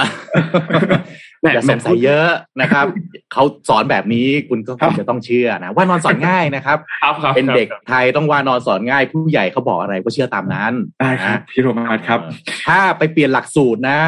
เดี๋ยวก็จะมีผู้ใหญ่บางคนก็บอกว่าเอ้ยไปดูซิโรงเรียนนี้สอนอะไรเนี่ยเออไปดูหลักสูตรกันหน่อยอะใช่ไหมแต่ว่าเหมือนเวลามีผู้ใหญ่ไปดูไปดูว่าโรงเรียนนี้สอนอะไรเนี่ย เหมือนไปโปรโมทโรงเรียนให้เขาเหมือนกันเนี่ยผมมีเชื่เดี๋ยอวว่าแค่รู้นี่ขอโทษนะ ผู้ใหญ่พูดทีเดียวปั๊บนี่โรงเรียนไม่ต้องโปรโมทอีกเลยฮะไม่ต้องใช่ไม่ต้องตอนโปรนี้โมทเนี่ยอะไรอีกเข้าใจแล้วว่าคิว admission ยาวไปถึงนู่นเลยฮะ นะฮะโรงเรียนเขาอยู่แถวแถวรังสิตใช่ไหมนู่นฮะ ตอนนี้คิวยาวไปถึงสุไหงโกลกแล้วฮะ ไม่ต้องโปรโมทจริงโปรโมทโอ้โหเออมา con- content มากันเต็มเลยฮะเขาเรียกว่าเป็น user generate content ฮะ คือพอพอผู้ใหญ่ท่านนี้พูดปุ๊บ โอ้โห มาเลยฮะ user generate content ขึ้นมากันเยอะแยะเลยฮะ พี่แยมถัปปนีเอศรีชัยก็ลงเหมือนกันนะฮะลงพื้นที่พูดถึงพูดถึงโรงเรียนสาธิตธรรมศาสตร์เหมือนกันเพราะว่าลูกแกเรียนอยู่สาธิตธรรมศาสตร์ๆ อ๋ออ๋อเหรอโอ้ตรงเลยตรงพอดีนะนะฮะก็เออนะครับผมเอ้เราเลี้ยวมาเรื่องนี้ได้ไงฮะ เรากำลังคุยเรื่องภูมิศาสตร์ไม่ใช่เหรอเราเลี้ยวเลี้ยวมาเรื่องเอ่อเอ่อการศึกษาได้ไงอันนี้แวะครับอะพี่แวะพาแวะแวะเขาเรียกว่าแวะฮะแวะแวะแวะนะแวะนิดนึงอะพี่พาไปต่อนะ คือในโรงเรียนเนี่ยมันก็จะมีอย่างหนึ่งนะแจ็คนนท์ที่มันจะเกิดขึ้นบ่อยๆก็คือการบูลลี่นะบูลลี่เนี่ยเมื่อก่อนการถูกกลันแกล้งกันก็ ผมก็เชื่อว่าหลายคนคุณผู้ฟัง หลายท่านเคยเจอบูลลี่ ผมเองก็เคยเจอบูลลี่นะครับมันไม่ใช่เรื่องที่ดีเลยนะครับ แต่ว่าล่าสุดเนี่ยก็ต้องบอกว่าไอ้การบูลลี่เนี่ยมันยกมาอยู่บนไซเบอร์แล้วครับมันแกล้งกันต่อหน้าก็มีนะแต่ว่าไอ้ไซเบอร์บูลลี่เนี่ยมันเป็นเรื่องน่ากลัวอุ๊ยน่ากลัวข่าวล่าสุดก็ทางที่เกาหลีใต้นะเขาก็มีคนไปลงชื่อมากกว่า1นึ่งแสนห้าหมื่นราย เรียกร้องครับให้รัฐบาลเนี่ยแก้ไขปัญหาเรื่องของไซเบอร์บูลลี่เพราะว่าอะไรเคสล่าสุดเนี่ยนะฮะนักวอลเลย์บอลชายนะครับ แล้วก็มียูทูบเบอร์นะฮะสาวสวยเนี่ยก็ฆ่าตัวตายติดต่อกันนะครับครับก็โลกออนไลน์เนี่ยที่เกาหลีเขาก็เลยเริ่มแคมเปญนะฮะลงชื่อออนไลน์เรียกร้องให้รัฐบาลต้องมีมาตรการ แล้วก็จัดการบทลงโทษที่เด็ดขาดนะครับ ต่อการอืมกลั่นแกล้งทางโลกออนไลน์แล้วนะครับ หลังจากที่เกิดเหตุที่คิมยอกเอ่อคิมฮินยอกนะครับ นักวอลเลย์บอลอายุ 28 ปี แล้วก็โชจังมียูทูบเบอร์วัย 27 ปีเนี่ย พบว่าเสียชีวิตนะครับ ก็เป็นคาดว่าเป็นการฆ่าตัวตายหลังจากถูกโจมตีบนโลกออนไลน์ติดต่อ กันมาเป็นเวลายาวนานนะครับครับโซจังมีหรือแจมมี่เนี่ยนะครับเป็นสตรีมเมอร์ชื่อดังชาวเกาหลีใต้นะครับก็เสียชีวิตเมื่อวันที่ 5 กุมภาพันธ์นะครับโดยถูกโจมตีทางโลกออนไลน์มาตั้งหลายปีติดต่อกันแล้วนะครับก็ได้ทำสัญลักษณ์มือนะครับที่เป็นความหมายแฝงถึงความเกลียดชังต่อเพศชายทำให้แม่ของเธอซึ่งคอยติดตามความเห็นต่างๆเกี่ยวกับลูกสาวก็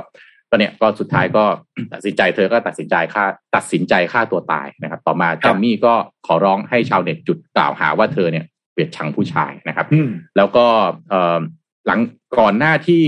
แจมมี่จะเสียชีวิตเนี่ยก็มีเรื่องของคิมอินฮยอกนะครับ นักวอลเลย์บอลชายที่พบว่าก่อนเสียชีวิตก็พยายามขอร้องให้ชาวเน็ตเนี่ยหยุดส่งคอมเมนต์แย่ๆ แล้วก็เลิกปล่อยข่าวลือเกี่ยวกับเพศสภาพแล้วก็รูปลักษณ์ของเขานะครับครับก็คิเอ่อ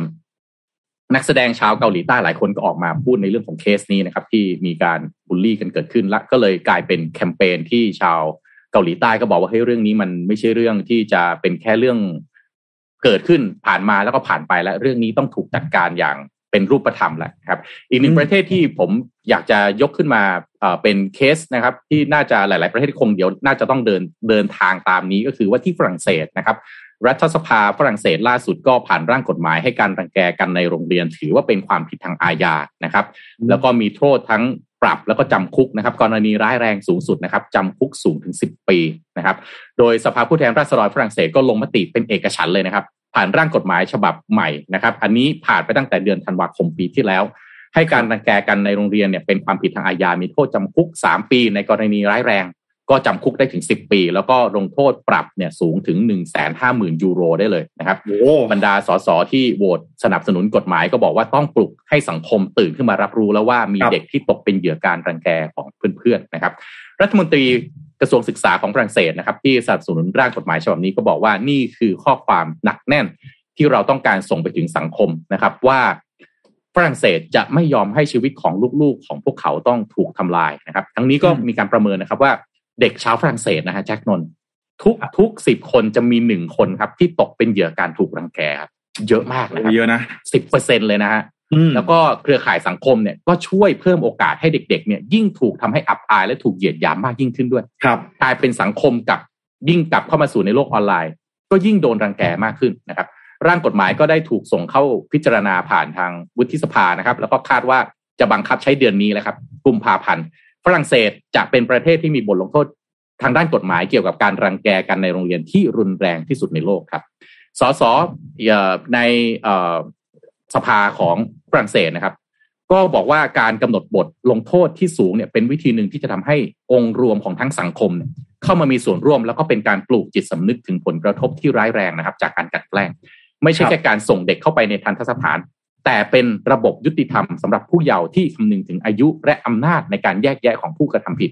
และกฎหมายอาญาสามารถกำหนดระบบคุณค่าของสังคมได้อกฎหมายใหม่ว่าด้วยการรังแกกันในโรงเรียนครับ จะใช้ได้กับทั้งเด็กผู้ใหญ่ในโรงเรียนและในมหาวิทยาลัย ตั้งแต่นักเรียนจนถึงเจ้าหน้าที่ เช่น ผู้ดูแลโรงอาหารและผู้ดูแลในช่วงพักนะครับ โทษสูงสุดก็อย่างที่เรียนไปนะครับหนึ่งแสนห้าหมื่นยูโรจำคุกได้ถึงสิบปี เพราะฉะนั้นไซเบอร์บูลลี่หรือการบูลลี่ครับไม่ใช่เรื่องเล่นๆอีกต่อไปครับ เป็นเรื่องที่เหมือนกับว่าถ้าคุณอยากจะฆ่าใครทางอ้อม โดยไม่ต้องหยิบปืนหยิบมีดออกไป เนี่ยเลยครับบูลลี่เลยครับ คุณกำลังมีส่วนในการฆ่าคนครับ ใช่โอ้เป็นเรื่องที่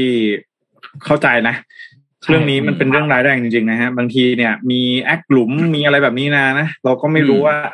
ใครที่แบบโอ้โหมันยิ่งใครที่แบบว่าไม่หวังดีกับเราอะไรแบบเนี้ยมันบางทีมันรู้สึกแย่มาก นะฮะอืมใช่ใช่ใช่แล้วบูลลี่นะบางทีนะไปบูลลี่แบบ คือถ้าแกล้งๆกันแบบเอาพอประมาณเนี่ยมันยังเอาเรื่องมาหาทางเคลียร์กันได้ แต่เวลาที่คุณบูลลี่แบบว่าจับมาแก้ผ้าเนี่ยถ่ายคลิปแล้วเอาคลิปลงประจานอย่างเงี้ยอืมแล้วก็ผลล้อสนุกสนานคือด้วยความที่อายุยังน้อยอะบางทีความยับยั้งชั่งใจมันไม่มีครัแต่บมันทำไปแบบนั้นเนี่ยมันคือ no no way back แล้วนะคือคุณถอยหลังกลับไม่ได้แล้วนะอืม ชีวิตของทั้งคุณและของคนที่คุณกระทำเขาว่ามันถอยกลับไม่ได้แล้วนะทุกอย่างมันอยู่บนออนไลน์หมดใช่ใช่อันนี้อันนี้แบบว่าโจ่งแจ้งนะแต่อีกอย่างหนึ่งทางอ้อมคือ ไอ้ที่คุณแบบเป็นแอคหลุมหรือตัวคุณเองก็ตาม หรือไปพาเพื่อนๆมาแล้วก็ไปกระหน่ำนะ ลงไซเบอร์เนี่ยนะไปบูลลี่เขาด้วย wording เนี่ยแหละแล้วคิดว่าโอ้แค่นี้เองทำไมสำออยจังอุ้ยกระจอกจัง เออแค่แค่นี้ทนไม่ได้ทนไม่ได้ก็ตายไปเถอะอะไรเงี้ยคุณกำลังฆ่าคนทางอ้อมนะเพราะฉะนั้นต้องเราต้องเรียกร้องกันนะครับว่าไอ้การบูลลี่ คืออาชญากรรมครับใช่ต้องเปลี่ยนใช่มุมความคิดใหม่นะครับ ไม่ใช่เรื่องเด็ก ๆ แล้วนะครับ เด็กๆ คือผู้ใหญ่ที่อยู่ในร่างของเด็กเลยครับอืมแต่ขาดความยั้งคิดนะฮะเพราะฉะนั้นต้องช่วยกันนะพี่ว่าพี่ว่าในประเทศไทยเรื่องนี้ก็เรื่องใหญ่เหมือนกัน เพียงแต่มันยังไม่มีเคสแบบอืม obvious ใช่ไหมฮะอืมแล้วเราก็ยังไม่เราก็ยังไม่เห็นเคสแบบ ซึ่งพูดตรงๆไม่อยากเห็นนะครับ ขอแสดงความเสียใจกับผู้ที่เสียชีวิตทุกท่านไม่อยากเห็น แต่มีเคสแบบนี้เกิดขึ้นทุกวันแน่นอน เพียงแต่ในสื่อสังคมเรายังไม่รู้เท่านั้นเอง ครับอืมวันที่ไม่เจอกับตัวเองไม่รู้จริงๆเลยอะอืมอืมไม่มีคอมเมนต์พูดถึงเรื่องของการรับน้องอย่างเงี้ย มองในบางอืมมุมก็อาจจะมองเป็นเรื่องของการบูลลี่ได้ อืม อืมนั่นแหละครับใช่จริงช่วยกันครับ ช่วยกันอืมคือถ้าถ้าทุกคนช่วยกันเห็น เห็นคนที่ถูกบูลลี่อยู่ อะ แล้วเข้าไปช่วยเขาอะมันก็จะหยุดสิ่งนั้นแล้วไงครับสิ่งนั้นมันก็จะถูกหยุดลงนะช่วงเวลาตอนนั้นแล้ว ถ้าทุกคนช่วยกันเห็นอะไรที่มันผิดปกติเห็นการถูกบูลลี่เกิดขึ้นในสังคมแล้วเราช่วยกันเนี่ย มันก็จะใช่ใช่อย่างน้อยก็ช่วยช่วยหยุดเหตุการณ์ตอนนั้นได้อะอืม แล้วมันจะมีผลกระทบที่กระทบต่อเป็นลูกโซ่หลังจากนี้มากมายแหละถ้าทุกคนครับช่วยกันได้นะครับอืมเหมือนกับเวลาเราพูดว่าถ้าทุกคนช่วยกันปลูกต้นไม้คนละหนึ่งต้น โลกก็น่าจะเย็นขึ้นอะไรอย่างเงี้ย ถ้าทุกคนช่วยกันจริง ๆ มันน่าจะมันจะเกิดมันจะเกิดสิ่งใช่ใหญ่ๆขึ้นเป็นมาอิมได้แพกนะอืม จะเกิดการเปช่วยลี่ยกันนแปลงเกิดแรงกระเพื่อมใช่ไหมฮะครับอื มมันเอาเรื่องหนึ่งมาฝากครับ จาก Mission to Pluto ครับ เรื่องนี้เป็นเรื่องราวเกี่ยวกับพ่อมดครับ เรื่องราวนี้เนี่ย เป็นเรื่องราวของพ่อมดคนสุดท้ายที่ถูกจ้างโดยรัฐบาลครับ เรื่องนี้เกิดขึ้นที่นิวซีแลนด์ครับ ที่นิวซีแลนด์เนี่ยนะครับ ต้องบอกว่าคือในหลาย ๆ ประเทศเนี่ยอ่าความเชื่อในเรื่องของพ่อมดเนี่ย บางที่มีบางที่ไม่มีเนาะครับ บางที่บอกว่าเป็นพ่อมดเป็นผู้วิเศษ บางที่มีการล่าแม่มดกันก็เป็นความอืมเชื่อในสมัยก่อนใช่ไหมครับ ทีนี้ในบางประเทศเนี่ยก็ยังมีความเชื่อเหล่านี้ที่หลงเหลืออยู่บ้างนะครับ บางคนก็บอกว่าเป็นผู้นำทางจิตวิญญาณ เป็นคนประกอบพิธีขับไล่ปีศาจขับไล่สิ่งชั่วร้ายออกไป หรือเอามาเป็นจุดขายในการท่องเที่ยวก็ได้ครับ วันนี้เนี่ยเป็นจุดขายในการท่องเที่ยวครับ ที่นิวซีแลนด์เนี่ยนะครับในสภาเมืองไครสต์เชิร์ชเนี่ยนะครับ เขามีการจ้างพ่อมดคนหนึ่งครับ พ่อมดคนนี้เนี่ย ชื่อเอียนแบรคเคนเบอร์รี่แชนเนลล์ครับ ก็มาช่วยท่องเที่ยวแหละ ส่งเสริมการครับท่องเที่ยวนะครับ คือคุณแบรคเคนเบอร์รี่เนี่ยไม่ได้มีเวทมนต์ไม่ได้มีคาถาอะไร ครับแต่สิ่งที่เขาทำคือเขาเล่นมายากลได้ อ่า ซึ่งมายากลเนี่ย มันคือแมจิกนะครับ ครับมันเหมือนเวทมนต์มากนะเวลาคนอืมที่เล่นมายากลเก่งๆเนยนะครับ ก็แน่นอนมันก็สร้างความบันเทิงในพื้นที่สาธารณะต่างๆนะแล้วก็เป็นผู้นำทางด้านจิตวิญญาณของคนในชุมชน ในการทำพิธีต่างๆ เช่นพวกแบบ ในฤดูแล้งมีการทำพิธีเต้นขอฝนครับนะครับ ซึ่งสุดท้ายเนี่ยก็ทำให้เขาได้รับเหรียญบำเพ็ญพระราชกุศลนะครับ ในพระราชพิธีอืมเฉลิมพระชนมพรรษาของควีนเนี่ยนะครับ ในปี 2009 ด้วยอืมนะครับ ทีนี้คุณแบรคเคนเบอร์รี่เนี่ยเขาได้รับการแต่งตั้งให้เป็น พ่อมดโดยนายกรัฐมนตรีของนิวซีแลนด์ในปี 1990 มาเรื่อยๆเลย ได้รับค่าจ้างด้วยนะอ่าค่าจ้างด้วย ปีปีละเนี่ยหนึ่งหมื่นหกพันดอลลาร์ต่อปีคิดเป็นเงินไทยประมาณเท่าไหร่เนี่ยดูไม่แน่ใจนะ ก็ถือเป็นพ่อมดคนเดียว และคนสุดท้ายที่ได้รับการแต่งตั้งโดยรัฐบาล และได้รับเงินเดือนจากภาษีของประชาชนนะครับ พอเวลาผ่านไปผ่านมา 20 ปีอะไรเงี้ยเนาะก็สุดท้ายก็มีการยกเลิกสัญญากัน เพราะว่าโลกมันก็เปลี่ยนไปใช่ไหมครับความเชื่อในเรื่องเวทมนต์ความเชื่อในเรื่องอะไรต่างๆ มันก็เปลี่ยนแปลงไปนะครับ ต้องหาอะไรที่ทันสมัยมากขึ้น เพื่อมาดึงดูดนักท่องเที่ยวเพื่อมาดึงให้คนเนี่ยเข้ามาท่องเที่ยวภายในประเทศกันแทนนะครับ ก็ถือเป็นเรื่องราวของพ่อมดอืคนสุดท้ายครับที่ถูกจ้างโดยรัฐบาลครับ อืมนึกถึงพอมดเนี่ยกถึงพอมดนี่มาเจอหมอปลาบ้านเราหน่อยไหมเออเนี่ยกำลังจะพูดเลยว่านึกถึงหมอปลา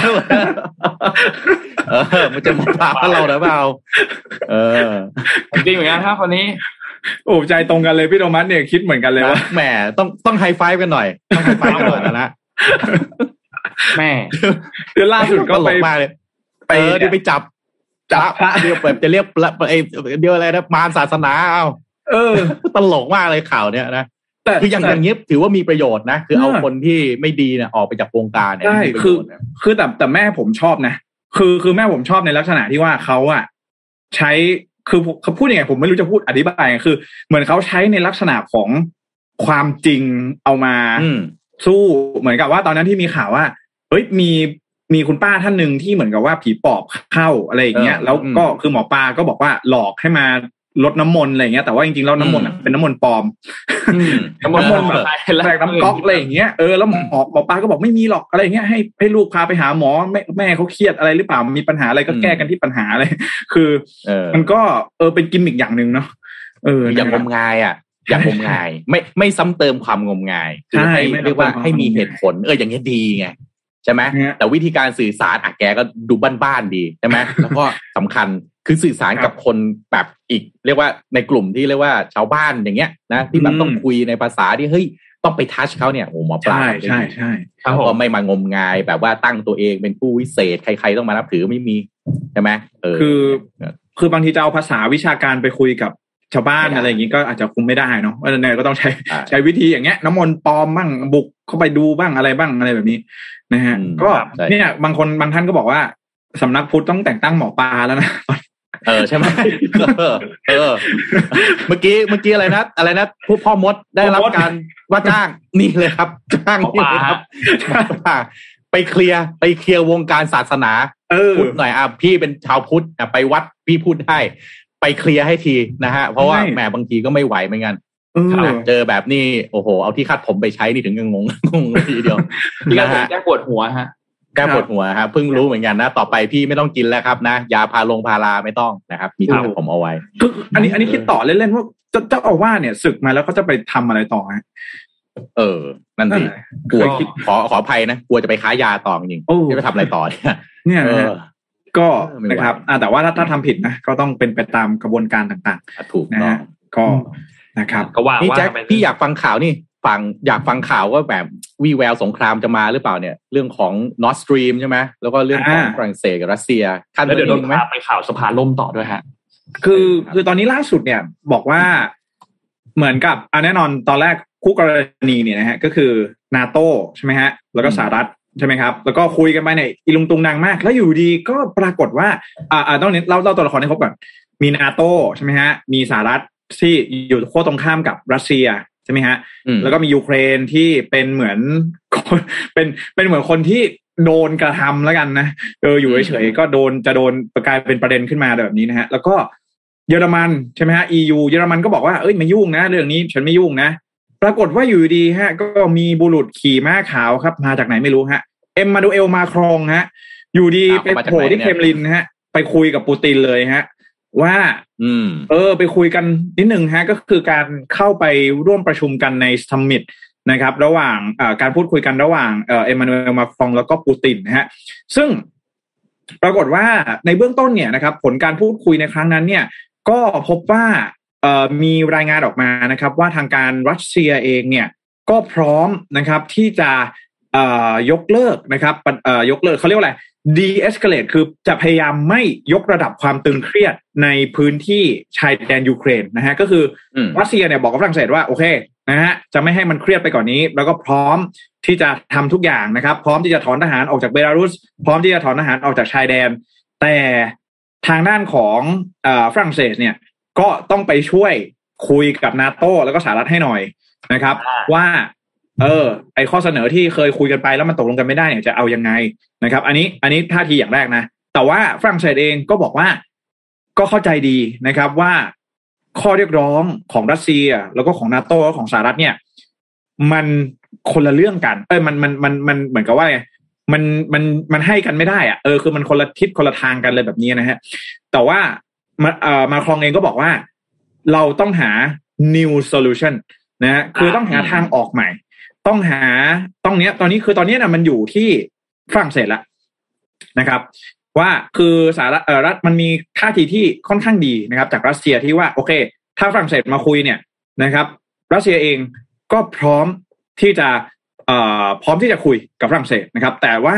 โจทย์เนี่ยก็จะไปขึ้นอยู่กับฝรั่งเศสแล้วนะครับว่าฝรั่งเศสเนี่ยจะหาโซลูชัน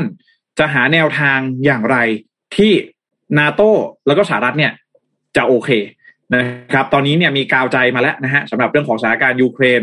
อ่อรัสเซียเนี่ยนะฮะก็จะมีฝรั่งเศสนี่แหละนะครับ มามาเป็นกาวใจหรือเปล่า อันนี้ต้องจับตาดูนะครับส่วนอีกเรื่องหนึ่งเลยคือเรื่องของ Nord Stream 2นะครับ Nord Stream 2เนี่ยก็คือดูแล้วเนี่ยจริงจริงข่าวนี้น่าจะประมาณวันจันทร์วันอังคารได้แล้วนะฮะคือต้องบอกก่อนว่าสหรัฐเองเนี่ยนะครับ โดยโจไบเดนนะครับ ก็ออกมากล่าวนะครับ ว่าตอนนี้เนี่ยนะฮะถ้าหากว่า รัสเซียเนี่ยนะครับส่งทหารนะครับเข้าไปยึดครองยูเครนเนี่ยนะครับสหรัฐจะปิดท่อส่งก๊าซ Nord Stream 2นะครับซึ่งแน่นอนว่า Nord Stream 2เนี่ยมันถือว่าเป็นท่อส่งคือคือต้องบอกอย่างนี้นะครับเอ่อยุโรปเนี่ยอยู่ได้ด้วยก๊าซธรรมชาติจากรัสเซียนะครับอืมรัสเซียเนี่ยเหมือนจะมีอำนาจในการต่อรองมี bargaining power เยอะว่าเอ้ยถ้าเกิดยุโรปไม่ทำตามเนี่ยจะไม่ส่งออกเอ่อก๊าซธรรมชาติได้แต่ก็ต้องอย่าลืมว่า เรื่องนี้เนี่ยก็เป็นดาบสองคมเช่นเดียวกัน เพราะว่า ถ้ารัสเซียไม่ส่งก๊าซให้กับยุโรปเนี่ย มันก็เท่ากับว่าการส่งออกของรัสเซียเนี่ยมันจะมีปัญหาตามมาถูกต้องไหมฮะมคือคือคุณมีของเยอะก็จริง แต่คุณไม่ขายเนี่ย มันไม่ใช่แค่เจ็บแค่ลูกค้าเรานะคุณก็เจ็บด้วยเพราะคุณก็ไม่มีรายได้อ่าใช่อืมนะครับ เพราะฉะนั้นแล้วเอ่อ Nord Stream 2เนี่ยนะครับ มันก็เลยกลายมาเป็นอยู่บนโต๊ะ ตอนนี้กลายมาเป็นหนึ่งในเครื่องมือแล้วนะครับ ที่ ทางด้านของโจไบเดนนะครับได้ทำการเข้าพูดคุยกับโอลาฟชอลซ์นะครับซึ่งเป็น chancellor ของเยอรมันนะครับนายกรัฐมนตรีเยอรมันคนใหม่ที่จะมาแทนแองเกลาเมเคิลเนี่ยระบุว่าเยอรมันเนี่ยนะครับพร้อมที่จะปิดก๊าซนะครับก๊าซส่งเขาเรียกท่อส่งก๊าซผิดท่อส่งก๊าซ Nord Stream สองนะครับแล้วก็พร้อมที่จะระงับการลงทุนเสียเอ่อจำนวนหนึ่งหมื่นหนึ่งพันล้านดอลลาร์สหรัฐนะครับ ซึ่งจะบังคับให้รัสเซียเนี่ยนะครับบังคับ ที่จะต้องส่งก๊าซธรรมชาติให้กับยุโรปต่อไป ก็คือถ้าปิดไอ้ Nord Stream สองเนี่ยนะครับ แล้วก็ยุติการลงทุนแบบนี้เนี่ยนะครับ มันก็คือทำให้รัสเซียเนี่ย มีช่องทางการส่งออกที่น้อยลง อ่า พอช่องทางการส่งออกที่น้อยลงเนี่ยทำยังไงก็ก็ไม่ไม่มีทางเลือกนอกจากก็ยังมีความจำเป็นจะต้องส่งก๊าซธรรมชาติให้กับยุโรปต่อไปนั่นเองนะครับเอ่อนี่เนี่ยนะครับ จึงทำให้เอ่อตอนนี้นะครับ สิ่งที่สำคัญเลยก็คือว่า ท่อส่งก๊าซนอสธรรมชาติ Nord Stream 2เนี่ยนะครับมีความยาวมากกว่า 750 ไมล์นะครับเชื่อมต่อระหว่างรัสเซียแล้วก็เยอรมันนะครับ คือ Nord Stream 2เนี่ยมันจะไม่ผ่านยูเครนนะครับ มันจะต่อมาจากทะเลบอลติกเข้าสู่เยอรมนีโดยตรงนะครับ ซึ่งท่อนี้เนี่ยนะครับ มันก็ทำให้อยู่นอกเขาเรียกอะไรอยู่นอกพื้นที่พิพาทนะครับ แล้วก็จะกลายเป็นเอ่อท่อส่งก๊าซหลักในอนาคตก็เป็นไปได้ถ้าหากว่ารัสเซียเนี่ยทำการเข้ายึด ยูเครน แล้วก็ถ้าหากว่ามีการเอ่อบอยคอตมีการแบนการเอ่อทำธุรกิจกับยูเครน หรือว่าอะไรนี้ในอนาคตนะครับ ก็ Nord Stream สองเนี่ยมันจะกลายเป็นเอ่อเส้นทางหลักในการส่งก๊าซธรรมชาติจากรัสเซียนั่นเองนะครับ ก็นี่แหละนะฮะก็ถึงทำให้ตอนนี้นะครับโจไบเดนก็ยกเอานี่แหละนะฮะ Nord Stream สองเนี่ยขึ้นมาอยู่บนเป็นหนึ่งในเครื่องมือแล้วนะครับ แต่ว่าก็ต้องยอมรับว่าตอนนี้เนี่ย มันก็มีความเสี่ยงเหมือนกันนะครับ ว่าถ้าหากว่ายุโรปเองเนี่ย ไม่ไม่มีก๊าซธรรมชาติจาก Nord Stream 2เนี่ยก็อาจจะทำให้ราคา LNG นะครับเอ่อหรือว่า liquid เอ่อเอ่อผมจำชื่อไม่ได้นะขออภัยแต่ว่า LNG เนี่ยก็คือเป็นก๊าซธรรมชาติแบบเหลวนะฮะอาจจะทำให้ราคาเนี่ยมันปรับตัวเพิ่มสูงขึ้นก็เป็นไปได้ แล้วก็อืมต้องพึ่งพาเอ่อก๊าซธรรมชาติเนี่ยจากสหรัฐแล้วก็พื้นที่อื่นๆมากขึ้นด้วยนะครับ ก็อาจจะทำให้ราคาเนี่ยมันปรับตัวเพิ่มสูงขึ้นนะครับ แต่ว่าเออดูแล้วก็เป็นคำขู่นะฮะแล้วก็ดูว่าเป็นเครื่องมือเอามา ขู่แฮมๆอะไรแบบนี้นะฮะอืมก็พูดกันแบบนั้นแล้วกัแต่นเขาก็ขู่กันมาตลอดนะช่วงนี้ แล้วก็เหมือนขู่กันต้นไปอาขู่ทิตย์เนี่ยไบเดนก็ออกมาบอกว่าเดี๋ยวบุกแน่รัสเซีย เดี๋ยวมาบุกแน่นอนแล้วใช่ตอนนี้ใช่มีภาพถ่ายดาวเทียมอะไรสารพัดเลย บุกแน่นอนบุกแน่นอนอืมทีก็คิดเหมือนกันนะ เอ๊ะลุงเขากิจการภายในเขาสุขสบายดีเออเขาคูณหรือเปล่าไม่ค่ยมีปัญใช่ไหมเออเอ๊ะเอ๊ะบ้านเขาสุขสบายไม่มีปัญหาไม่ต้องแก้ปัญหาอะไรใช่ไหมเนี่ย แบบเออเลยมายุ่งกับรัสเซียกับนั่นยูน่ะเครนอยู่เนี่ยอืมครับก็ไม่ใช่นะ บ้านเขาเนี่ยก็ยังใช่ไหมโอ้วุ่นวายหลายอย่างอยู่เนาะครับแต่มันลุงลุงเหมือนมีเวลาเยอะหมายถึงลุงอืมไบเดนนะฮะขออภัยนะคุณผู้ฟังเดี๋ยวจะคนละลุงจคนละลุงมีหลายลุงอืมใช่ไหมทุกวันนี้แม้กระทั่งพี่เคนก็ยังเป็นลุงเหมือนกันนะฮะเฮ้ยอะเดี๋ยวจะเข้าใจลุงผิดลุงคุณลุงคำว่าลุงนี่มันมีความหมายที่ดีนะพี่โทมัสดีใช่ไหมดีดีดีดีดีมีความหมายที่ดีนี่นี่ไหนไหนนี่ เพราะว่าแจ็คอยู่ที่สงครามใช่ไหม พี่ก็อยากพาไปอีกสงครามหนึ่งเหมือนกันครับเป็นสงครามที่เรียกว่าโอ้มันเป็นสงครามยาวนานนะฮะระหว่างเกาหลีเหนือเกาหลีใต้ครับ ครับ แต่ล่าสุดครับนะฮะจะมีคนจะแต่งงานกันครับ เพราะว่าเดี๋ยวจะวาเลนไทน์ใช่ไหมอ่าพี่เลยเอาข่าวนี้มาเล่าให้ฟังครับคนที่เขาจะแต่งงานกันครับ เป็นคนเป็นเรียกว่าเป็นเกาหลีเหนือเกาหลีใต้ก็ได้นะ เพราะว่าคือยอนบินกับซนเยจินฮะ เป็นคู่รักจากหนังเรื่อง Crash Landing on You ครับอ้าวประกาศแต่งงานกันฮะอ่าพี่ก็เลยเอามาเล่าให้ฟังนะครับ คือเอ่อ ต้นสังกัดของยอนบินเนี่ยเขาออกมาแถลงการยืนยันการแต่งงานอย่างเป็นทางการนะของคู่นี้นะนะเป็นคู่รักนักแสดงขวัญใจจากซีรีส์เรื่อง Crash Landing on You เรื่องเนี้ยมันเป็นเรื่องที่พระเอกเนี่ยยอนยอนบินที่เขาเป็นทหารเกาหลีเหนือใช่ไหมครับส่วนนางเอกเนี่ยก็เป็นเรียกว่าลูกคุณหนูโอ้เพียบพร้อมทุกอย่างเลย แต่ดันนั่งเครื่องบินไปตกอยู่ที่อะไรนะเกาหลีเหนือซะงั้นนะครับ ก็บนอินสตาแกรมเนี่ยเขาก็ออกมาเปิดภาพนะ โอ้เอ่อ ฮยอนบินเนี่ยก็ออกมานะสวัสดีครับผมฮยอนบินนะครับ เป็นยังไงกันบ้างผมเขียนจดหมายนี้ เพราะผมต้องการบอกการตัดสินใจที่สำคัญที่สุดในชีวิตผมกับแฟนๆที่ห่วงใยผม ให้ความสนใจความรักของผมครับจองฮยอกและเซรีที่ทำงานร่วมกันในวันนั้นกำลังจะอืมก้าวไปด้วยกัน ผมคิดว่าคุณยินดีที่จะสนับสนับสนุนก้าวแรกของเรา ด้วยสายตาที่อบอุ่นและน่ารักที่คุณส่งมาให้เรา จากนั้นจนถึงวันนี้วันที่เราได้พบและทักทายกัน ผมหวังว่าทุกคนจะมีสุขภาพแข็งแรงและมีความสุขครับ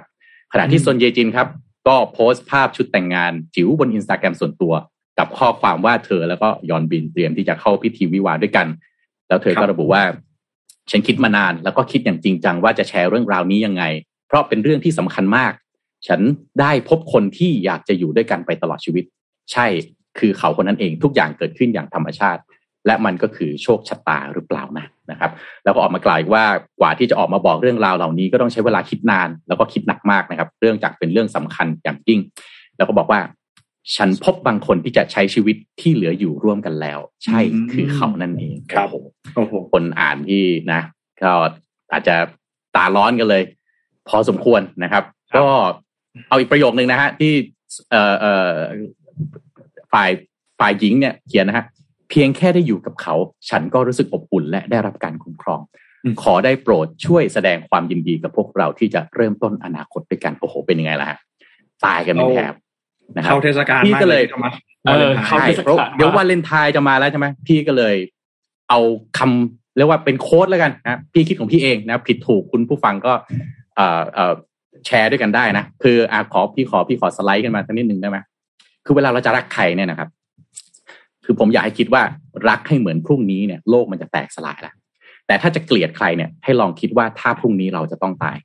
คือเวลาที่ถ้าพรุ่งนี้โลกจะแตกสลายเนี่ย เราจะใช้สติมากขึ้นนะคือรักเนี่ยไม่ใช่หลับหูหลับตารักนะครับ แต่เวลารักเนี่ยบางทีเราอยู่กับคนข้างๆเนี่ยเราคิดไม่เป็นไรพรุ่งนี้เดี๋ยวก็ค่อยทำความค่อยทำอะไรดีๆ ให้ก็ได้ อยากจะพูดหวานๆให้เอาสักหน่อยแบบ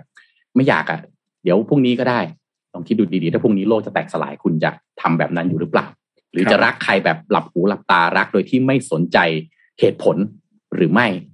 คุณจะกลับมาอยู่กับเหตุผลของคุณมากขึ้น และคุณจะทำสิ่งที่ควรจะทำมากขึ้น แต่ถ้าจะเกลียดใครคิดดูดีๆครับ ถ้าพรุ่งนี้เราต้องตายเนี่ยความเกลียดที่คุณเกลียดในวันเนี้ย คุ้มหรือเปล่า การที่คุณอยากจะทำร้ายใครเต็มที่เนี่ย จริง ๆ มันคุ้มหรือเปล่านะขอหน้าต่อไปนะฮะที่สำคัญนะครับ จะรักใคร ถ้าในวันวาเลนไทน์คุณไม่มีใครให้เดทครับ อย่าลืมรักแรกของเราทุกคน นั่นคือคุณพ่อคุณแม่ จะเป็นคุณปู่คุณย่าคุณตาคุณยาย หรือใครก็ได้ในครอบครัวที่ดูแลคุณตั้งแต่เกิด ครับ คนคนนั้นน่ะ ยังไงผมเชื่อว่าเขาก็จะอยู่ตรงนั้น รอคุณเสมอถึงแม้วันวาเลนไทน์คุณจะไปกับสาวที่ไหน ไปกับหนุ่มอืมที่ไหนก็ตาม อย่าลืมรักแรกอย่าลืมของพวกเราทุกคนที่ก็จะยังรอคุณเสมอไม่ว่าคุณจะดีใจหรือเสียใจอืมก็จะร่วมยินดีแล้วก็เสียใจไปกับคุณเสมอครับเช่นเดียวกันอืมแล้วก็หน้าสุดท้ายนะครับ สำคัญมากๆครับ จะรักใครรักอะไร รักแค่ไหน สติเหตุผลอารมณ์ ต้องอย่าลืมรักตัวเองให้มาก ๆด้วยนะครับ เพราะว่าการดูแลตัวเองดูแลความรู้สึกของตัวเอง คือสิ่งที่สำคัญและจะทำให้เราใช่รักคนอื่นได้อย่างเต็มที่ครับก็วันวาเลนไทน์นี้ก็ขอให้มีความสุขทุกท่านนะอ่าจะไปเที่ยวไปอะไรกับใครอย่าลืม ตรวจ ATK ด้วยครับตาทุกำลังจะพูดเลย เห็นด้วยครับเห็นด้วยฮะตัว ATK เพราะอะไรรู้ไหมนี่ขอเล่าอันนี้ก่อนเพราะเดี๋ยวนนท์เข้าเรื่องสภานะฮะพอเข้าเรื่องสภาปั๊บพี่จะตบเรื่องนี้ไม่ได้เลยครับนะนะสาธุวาเลนไทน์สาธุสาธุแล้วนี่วาเลนไทน์ไปเที่ยวไหนใครไปเที่ยวไหนกันมาบ้างวันวาเลนไทน์ออแชร์กันมานะหน่อยดิเออใครไปไหนกันมาบ้างนะเออใครจะไปไหนบ้างนะฮะอ่าอ่าคุณยังไม่ได้วางแผนเลยว่าวันไทายจะไปไหนดี ผมอยากไปกินซีฟู้ดเนี่ยอ๋อดีฟู้ดไประยองเดี๋ยวไประยองไปช่วยกัน ไปช่วยกันครับผมนะครับเอออะอะนนท์ฮะว่าไงฮะ สภาล่มมาเลยฮะครั้งที่สิบเจ็ดครับ สภาล่มอีกแล้วฮะมาอีกแล้วมาทำไมอีกแล้วติดกันเลยช่วงนี้ โอ้โห รัวมาก หลังจากที่ พอจะเลือกตั้งปั๊บนะเขย่าบัลลังก์นายกกันใหญ่เลยตอนนี้ ครับ เป็นครั้งที่หกแล้วครับ ในรอบสองเดือนนะครับ ครั้งที่หกแล้วฮะที่อืมสภาโรคสภาล่มอืมนะครับ ซึ่งก็บอกว่าตอนนี้อายุของสสเนี่ย เหลือไม่ถึงสองปีแล้ว อย่างที่เราทราบเนาะก็ใกล้เคียงที่จะเข้าใกล้การเลือกตั้งอีกครั้งหนึ่งแล้วนะครับ การที่จะควบคุมเสียงฝั่งของรัฐบาลควบคุมเสียงของฝั่งฝ่ายค้านเองเนี่ย ก็เริ่มเป็นเกมการเมืองขึ้นมาแล้วใช่ใช่ตอนนี้นะครับอืมทีนี้เมื่อวานนี้เนี่ยก็มีการประชุมสภานะครับ คนที่นั่งเป็นประธานก็คือคุณชวนหลีกภัยนะครับ สุดท้ายเมื่อวานก็ต้องปิดองค์ประชุมไป เพราะว่าองค์ประชุมเนี่ยไม่ครบกึ่งหนึ่งของจำนวนสสที่ปฏิปฏิบัติหน้าที่อยู่ นะครับ เราไล่เรียงเหตุการณ์เมื่อวานนี้ให้ฟังกันนิดนึงแบบเร็วๆนะครับ ก็มีการเข้าสู่วาระรับทราบรายงานของหน่วยงานต่างๆ ก็กำลังจะเข้ามาแล้วทางด้านของพรรคเพื่อไทยเองเนี่ยก็ขอตรวจสอบองค์ประชุม ซึ่งการตรวจสอบองค์ประชุมเนี่ยมันมีหลายแบบ มีแบบขานชื่อ มีแบบเสียบบัตร ทางด้านพรรคเพื่อไทยก็ขอให้มีการนับองค์ประชุม ตรวจสอบองค์ประชุมแบบเสียบบัตรนะครับ ฝั่งพรรคพลังประชารัฐก็ขอเสนอยติให้มีการนับองค์ประชุมแบบขานชื่อ นะครับทางด้านของวิปรัฐบาลก็คือคุณนิโรธสุนทรเลขาเนี่ยนะครับ แล้วก็ทางด้านของคุณไพบูลนิติตะวันพรรครองหัวหน้าพรรคพลังประชารัฐเนี่ย ก็ประท้วงบอกว่านับองค์แบบนี้เนี่ยเหมาะสมไหมนะครับทางด้านของคุณชวนหลีกภัยก็เลยกดออดครับกดออด เรียกให้ห้องประชุมต่างๆ ห้องสมาชิกต่างๆ ที่อยู่ในห้องประชุมหรืออยู่ในห้องทำงานเนี่ย เข้ามาในสภาเพื่อที่จะมาแสดงตนนะครับ ซึ่งตัวเลขตอนนั้นเนี่ยมีอยู่ประมาณ 200กว่าคน 200กว่าคนนี้ยังไม่ครบ เพราะว่าถ้าจะครบองค์ประชุมได้เนี่ยต้องมี 237 นะครับ ทางด้านของเออพักพลังธรรมใหม่นะครับ ก็ลุกขึ้นมา แล้วก็ขอให้ทั้งสองฝ่ายเนี่ยถอนยติขอการนับองค์ประชุม เพราะว่าเจ้าหน้าที่จากหลาย ๆ หน่วยงานเนี่ยมารอชี้แจงแล้ว แล้วถ้าสุดท้ายแล้วมีประชุมสภาแล้วไม่ได้ประชุมเนี่ย มันมีค่าใช้จ่ายที่เกิดขึ้นมีค่าความเสียหายที่เกิดขึ้นใช่ใช่แต่อย่างไรก็ตามคุณชวนหลีกภัยก็ต้องก็บอกว่า ซึ่งจะแล้วมันจะนับองค์ประชุมกันยังไงอืมฝ่ายหนึ่งบอก เสียบบัตรฝ่ายหนึ่งบอกขานชื่อ เพราะฉะนั้นครับก็ต้องก็ต้องจัดการกันก่อน ว่าจะเอายังไงก็ต้องขอมติ ว่าจะนับองค์ประชุมแบบไหน เพราะฉะนั้นก็เลยต้องตรวจสอบแบบว่ามีสมาชิกเข้ามาแล้วกี่คนนะครับ ซึ่งคุณชวนก็บอกว่าตัวเลขก็ค่อยๆขยับขึ้นเรื่อยๆเพราะว่าจะมีคุณชวนก็จะมีตัวเลขอยู่นะครับครับพรรคเพื่อไทยก็บอกว่า ตอนเนี้ยเราต้องการตรวจสอบตรวจสอบในเรื่องของการทำงานของรัฐบาล ซึ่งเป็นการตรวจสอบตามระบอบประชาธิปไตยและที่สำคัญคือก่อนหน้านี้ก็ไม่ได้ทำเป็นพรรคแรกด้วย ตอนที่พรรคเพื่อไทยเป็นรัฐบาลพรรคฝ่ายค้านเองก็ใช้วิธีนี้เหมือนกันนะครับ คุณชวนเองก็ออกมาพูดถึงบอกว่า ตอนที่ผมตอนนั้นผมก็เป็นผู้นำฝ่ายค้านและเป็นผู้นำฝ่ายค้านมาสามสมัย เพราะฉะนั้นก็พอจะรู้ดีว่าสิทธิ์ต่างๆ ฝ่ายรัฐบาลกันแกล้ง เช่นเขาไม่ให้พูดเสนอปิดอภิปรายยกมือก็ไม่ให้พูดสมัยนี้ดีนะครับ ไม่มีเลย สมัยนี้เราได้อภิปรายทั่วถึงกันทุกคน เพราะเราถือว่าสภาเป็นที่ให้พูด ส่วนการประท้วงนับองค์ประชุมสมัยก่อนก็มีกรณีที่รัฐบาล ไปกลั่นแกล้งไม่ให้พูด แต่ไม่ใช่ในลักษณะในแบบปัจจุบันนะครับ ก็สุดท้ายถึงเวลาสมควรคุณชวนก็บอกว่าขอปิดการแสดงตน มีคนมากดบัตรแสดงตน 227 คน ซึ่งไม่ครบองค์ประชุม เพราะฉะนั้นขอปิดประชุม พอขอปิดประชุมปุ๊บก็เรียบร้อยสภาก็ล่มไปนะครับ ซึ่งต้องบอกว่าปัญหาในวันนี้เนี่ยนะครับ ที่เมื่อวานนี้เนี่ยที่เขาจะพูดกันเนี่ยนะครับ มีเรื่องของปัญหาราคาน้ำมันเชื้อเพลิงเนาะ มีเรื่องของอันนี้เป็นเป็นปัญหาหลักเลยแหละนะครับ แล้วก็มีการมาตอบกระทู้สดต่างๆ ตอบอะไรด้วยสุดท้ายก็สภาก็ล่มไปนะครับ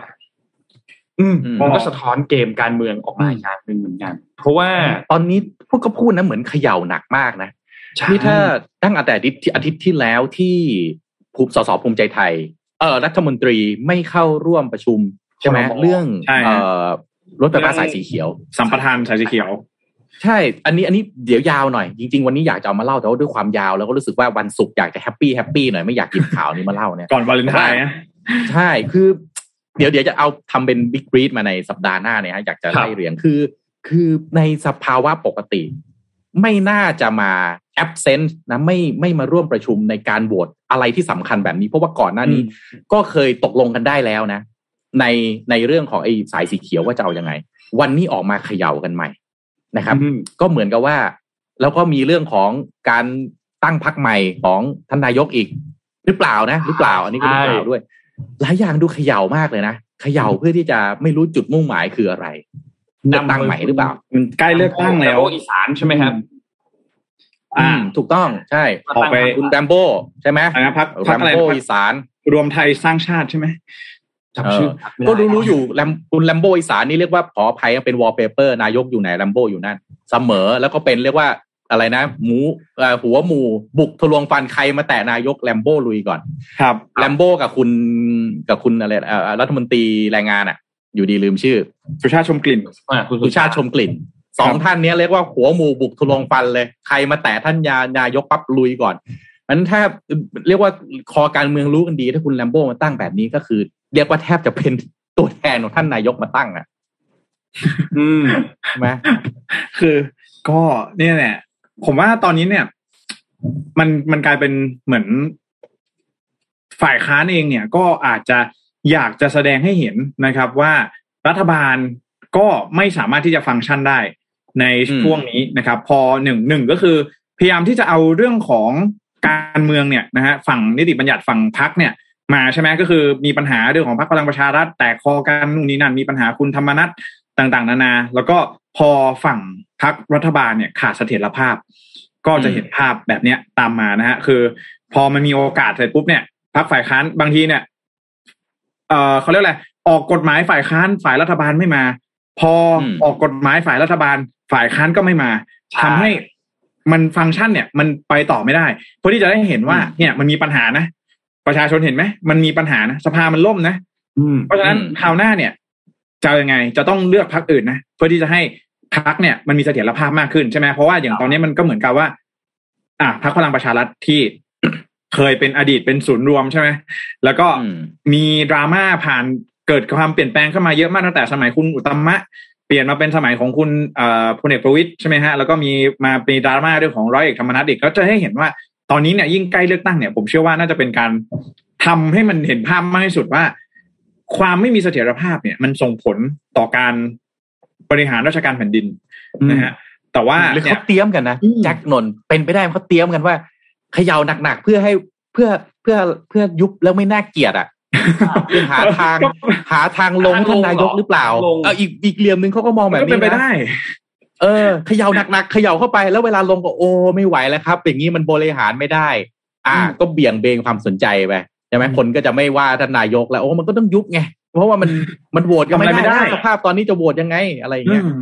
การการยุบสภาเนี่ยพอพูดถึงเรื่องของยุบสภาเนี่ยนะครับ ในทางกฎหมายแล้วมันก็มีหลายอย่างเนาะที่จะเกิดขึ้นอืมถ้าสมมติว่ามีการยุบสภาเกิดขึ้นจริงๆเนี่ยการยุบสภาคุณเอกธนกรเป็น ผู้สื่อข่าวจาก THE STANDARD เนี่ยเขียนไว้น่าสนใจ ยุบสภาเนี่ยคือการอุทธรณ์ข้อขัดแย้งต่อประชาชน แล้วก็ให้ประชาชนเนี่ยตัดสินแสดงออกออกมาผ่านการใช้สิทธิการเลือกตั้ง เพราะว่าสใช่ภาแก้ไขปัญหานั้นไม่ได้พอสภาแก้ไขปัญหานั้นไม่ได้ปุ๊บก็เลยต้องยื่นเรื่องไปหาประชาชน ให้ประชาชนโหวตเลือกตั้งใหม่อีกทีหนึ่งทีนี้การยุบสภาเนี่ย สมมุติว่าวันนี้ยุบสั่งยุบสภาปุ๊บต้องมีการประกาศวันเลือกตั้งใหม่ทันทีภายในห้าวันหลังจากนั้น อืมอ่า น่าสนใจนะครับแต่ว่ามันหมีลังจากนี้เนี่ย ถ้ามีการยุบสภาเกิดขึ้นจริง ๆ เนาะว่าจะเป็นยังไง แต่ว่าอย่างไรก็ตามนะ สมมติยุบสภาแล้วเนี่ยรัฐบาลก็ยังอยู่นะใช่อยู่ก่อนเป็นรักษาเป็นการรักษาการใช่ แต่ว่าตอนนี้เนี่ย มันยังไม่มีกฎหมาย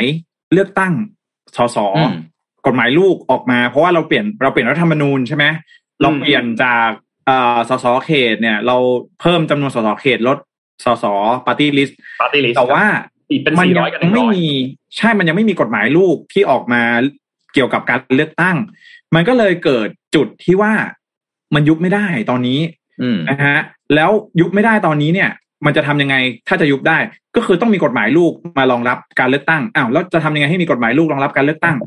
ก็ต้องเอาเข้าสภา แล้วสภาอืมสภาสภามันล่มไปแล้วสี่ครั้งเนี่ยปีนี้นนท์อืมนนท์มองว่าเรื่องเนี้ย เป็นเรื่องเล็ก ถ้าจะยุบจริง ๆ สามารถมีกลไกที่จะทำให้กฎหมายลูกอะไรต่าง ๆ เนี่ยมันสามารถจัดการให้จัดมีการเลือกตั้งได้ มันมีกลไกอะไรนนว่านี่นนว่าต้องคือรอดูนะอ่าต้องรอดูต้องรอเอดูอน่าคิดเพระว่น่าคิดมันอะไรเอาที่เอาตรงๆนะตอะอไรนที่เนี้ยไม่เคยเห็นพี่ก็จะได้เห็นฮะพี่ยังงงสเต็ปไปหมดแล้วคืออะไรรู้ไหมคือเนี่ย รัฐมนตรีเข้าบ้างไม่เข้าบ้างยุบเอออะไรนะเออ สภาล่มบ้างไม่ล่มบ้าง แต่ท่านนายกมาเปิดเพลงขออย่ายอมแพ้ คืองงสรุปเอาไงฮะ คือสรุปจะอยู่กันแบบเรียกว่ายักแย่ยักยันกันไปอย่างนี้ คือคุณอยากจะให้ยุบใช่ไหมผมไม่ยอมแพ้ครับ ผมยังลุยอยู่ ประชาชนคือเป็นคนดูคือ เอ่อ ตอนนี้สำคัญหรือเปล่า ตอนนี้ตอนนี้ขออภัยนะ ตอนนี้ฉันต้องทำอะไร ฉันต้องเงียบๆไว้ หรือฉันต้องออกมาแล้วบอกว่าเลือกตั้งวันไหน หรือฉันต้องด่าสสที่ไม่เข้าประชุม หรือหรือยังไงตอนนี้ทำตัวไม่ถูกทำตัวไม่ถูกทำตัวไม่งถูงกมากสเต็ปการเมืองตอนนี้คือคืองงมากเลยจะเอายังไง เนี่ยนะแสดงให้เห็นถึงว่ารัฐบาลที่มันขออภัยนะเฉพาะกิจนะครับอย่างพรรคพลังประชารัฐเฉพาะเฉพาะกิจจริง ๆ เวลาที่พอเกิดการเขย่าขึ้นปั๊บเนี่ยมันขาดเสถียรภาพอะแพ้แตกเลยนะภาพอะแพ้แตกใช่ไหม คนนู้นก็จะเอาอันนี้ คนนี้ก็จะเอาอันนั้น เสร็จแล้วก็มาใช้ไอ้สภาตรงกลางเนี่ยเป็นสัญลักษณ์นะในการสื่อสารไม่เข้าอืมประชุมเว้ยเออ ไม่เข้าเออเขาอยากจะโหวตอะไม่เอาไม่เข้าเว้ยเออไม่เช็คชื่อ เออ แต่เวลาถึงคิวตัวเองเออเอาไปพูดไว้อะไรเงี้ยงงนะฮะอืมงงมากบอกเลย ไม่รู้จะเอายังไงนะครับต้องต้องต้องบอกว่าจริงๆก็ต้องบอกว่า เลิกเลยครับ วิธีการเล่นการเมืองรูปแบบอืมเพราะว่ามันมันไม่สร้างสรรค์จริงๆนะแล้วอืมแล้วเมื่อไหร่ นะฮะการเมืองของไทยมันจะช่วยพัฒนาประเทศได้จริงใช่ๆใช่ไหมแล้วนี่ยังไม่รวมเรื่องนี้นะ เรื่องเรื่องของสมรสเท่าเทียมที่กำลังพยายามผ่านอยู่ในช่วงเวลาตอนนี้เนี่ยเดี๋ยวที่หน้านนท์มาเล่าเล่าเรื่องสมรสเท่าเทียมให้ฟังกันพอดีนนท์มีโอกาสได้คุยกับผู้ใหญ่แล้วเขาก็พูดถึงว่า จริง ๆ แล้วเรื่องสมรสเท่าเทียมไม่มีใครเสียประโยชน์เลยนะถ้าพูดอืมพูดพูดลงไปในตามหลังเนี่ยไม่มีใครเสียประโยชน์เลย มีแต่คนที่ได้ประโยชน์ กับคนที่ไม่ได้ประโยชน์เฉยๆแต่ไม่มีใครเสียประโยชน์นะครับ อืมแต่ทำไมเรื่องนี้ถึงไม่ผ่านสักที ถึงติดพันกันมานานมากไม่ผ่านสักทีแล้วผู้ใหญ่คนนั้นท่านนั้นก็พูดน่าสนใจพูดประมาณว่าแบบจริง ๆแล้วเนี่ย เรื่องราวเรื่องของสมรสเท่าเทียมเนี่ย มันก็เป็นประเด็นอันหนึ่งที่ถูกพูดถึงในสังคมเยอะมาก แล้วมันก็มาจากต้องบอกว่าไม่ได้มาจากฝั่งคอนเซอร์เวทีฟอยู่แล้วเนาะในช่วงเวลาสมัยก่อนไม่ได้มีแนวความคิดแบบนี้ อันนี้เราพูดกันตามตรงตามประวัติศาสตร์นะครับ แต่ การที่จะผ่านอะไรขึ้นมาสักอันหนึ่งแล้วถ้าสุดท้ายแล้วมันสามารถที่จะ break through ผ่านไปได้ ผ่านกฎหมายที่ผ่านไปได้เนี่ยแม้ว่าจะเป็นแค่เรื่องเล็กๆแต่มันก็เป็นจุดเปิดที่เฮ้ยจริง ๆ แล้วเนี่ย กฎหมายอะไรต่างๆ มันสามารถที่จะเกิดขึ้นได้ การเปลี่ยนแปลงสามารถที่จะเกิดขึ้นได้จริงๆแล้วกลัวว่าหลังจากนั้นอาจจะคุมไม่อยู่หรือเปล่าถ้าเรื่องนี้มันผ่านไม่ได้จริงประเด็นอันนี้ไม่ใช่ประเด็นหลัก ประเด็นสมรสเท่าเทียมไม่ใช่ประเด็นหลัก แต่ประเด็นหลักคือ การที่สามารถที่จะเปิดกลัวเรื่องอื่นได้มันมาแนวนี้อ่าอ่าเปิดกลัวเรื่องอื่นมันจะมาแนวนี้อีกเหมือนกันอะไรอย่างนี้ใช่ไหมใช่ใช่เออก็พี่พี่มองซิมเพิลเลยครับ เรื่องสมรสเท่าเทียมพี่มองอย่างนี้ฮะคือสมรสเท่าเทียมคุณยื่นมาเดี๋ยวใกล้ๆเลือกตั้ง คุณยื่นแล้วผ่านใช่ไหมสมมติพี่ไม่ชอบนนท์ไงอืมเสนอผลงานใช่ไหมอ๋อเดี๋ยวผลงานดีใช่ป่ะตัดขาแม่งเลย เดี๋ยวเอาไปเคลมผลงาน เดี๋ยวได้โบนัส เดี๋ยวได้เลื่อนขั้น ในที่นี้ก็คือ เดี๋ยวเอาไปหาเสียง ใช่ใช่เสนอเฮ้ย ดูดี อ้าว อย่างนี้ LGBTQ ไปทางนู้นหมดเลยสิ ตัดขาเลย ไม่ผ่านจริงแล้วก็หามุมมาวิจารณ์ใช่ไหมอืมอย่างงู้นอย่างนี้อย่างนั้น อ่ายิ่งไม่ใช่ผลงานคุณ เออยิ่งสมรสเท่าเทียมเนี่ย เป็นอะไรที่พอเราพูดคำนี้ขึ้นมาเนี่ยนึกถึงอยู่พักเดียวเลยฮะพักส้มครับนะฮะก็เป็นไปได้นะ ว่าบางทีมันอาจจะเป็นเรื่องของเนี่ยแหละ เกมการเมืองที่เป็นเกมการเมืองเอาเข้ามาถามว่า ถามว่าประโยชน์อยู่ที่ใครครับใช่ อยู่ที่ประชาชนนะครับอืมอยู่ที่คนที่เขาที่เขารู้สึกว่ามันเป็นสิทธิ์เป็นเสียงของเขาใช่ไหมถ้าคุณคิดว่าเรื่องนี้ อะมุมมองมุมมองไม่เหมือนกัน ไม่แปลกนะอืมคุณก็พูดออกมาสิว่ามุมมองมันเป็นยังไง แต่ไม่ใช่ว่าทวงไปเรื่อยๆ หรืออย่างไอ้ไอ้อะไรนะไอ้แอลกอฮอล์อะเรื่องไอ้สัมปทานสุราก้าวหน้าการสุราเออ ก็เหมือนกันน่ะ คือวิธีการก็คือสภาล่มใช่ใช่ไหม แบบเดียวกันคืเลอยดีไม่ดีอะไรยังไงสภามันเป็นที่ที่คุณเอาไว้ดีเบตกันอยู่แล้วอืมแต่ไม่ใช่วิธีการแบบอย่างเงี้ย คือดูแล้วอ้าวสุดท้ายยังไงวะไม่รู้วิธีคือไม่รู้ว่าจะไปทางไหนอืมคือเรื่องของสุราก้าวหน้าเนี่ย ถ้าเราถ้าเราไม่มองแค่เรื่องของศีลธรรมนะถ้าเกิดว่าเราไม่มองเออผิดศีลข้อห้าหรือว่าหลักศาสนาอะไรเนี่ย ต้องบอกก่อนว่า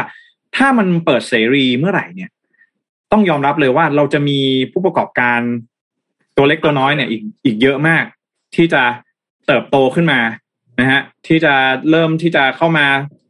ตั้งไข่ได้นะครับ คือมีครับมีผู้ประกอบการอีกเยอะมากอะที่เข้ามาในธุรกิจนี้แล้วก็สามารถที่จะตั้งตัวได้สร้างงานสร้างอาชีพ สร้างรายได้ให้กับคนอีกหลายคนเยอะแยะมากเลยนะฮะแต่ว่าก็เข้าใจแหละ เรื่องนี้มันไม่ใช่เรื่องของการความตรงไปตรงมาเพียงอย่างเดียวเนาะอย่างที่มันพี่เป็นเรื่องการเมืองใช่เป็นเรื่องแบบ อันนี้ไงไม่ชอบนนท์เดี๋ยวอุ้ยเดี๋ยวได้ผลงาน โอ้เดี๋ยวเติบโตตัดขาเดี๋ยวอืมเออตัดขาไปเลย นะซ่านักใช่ไหมตัดขาเลย เออเนาะครับ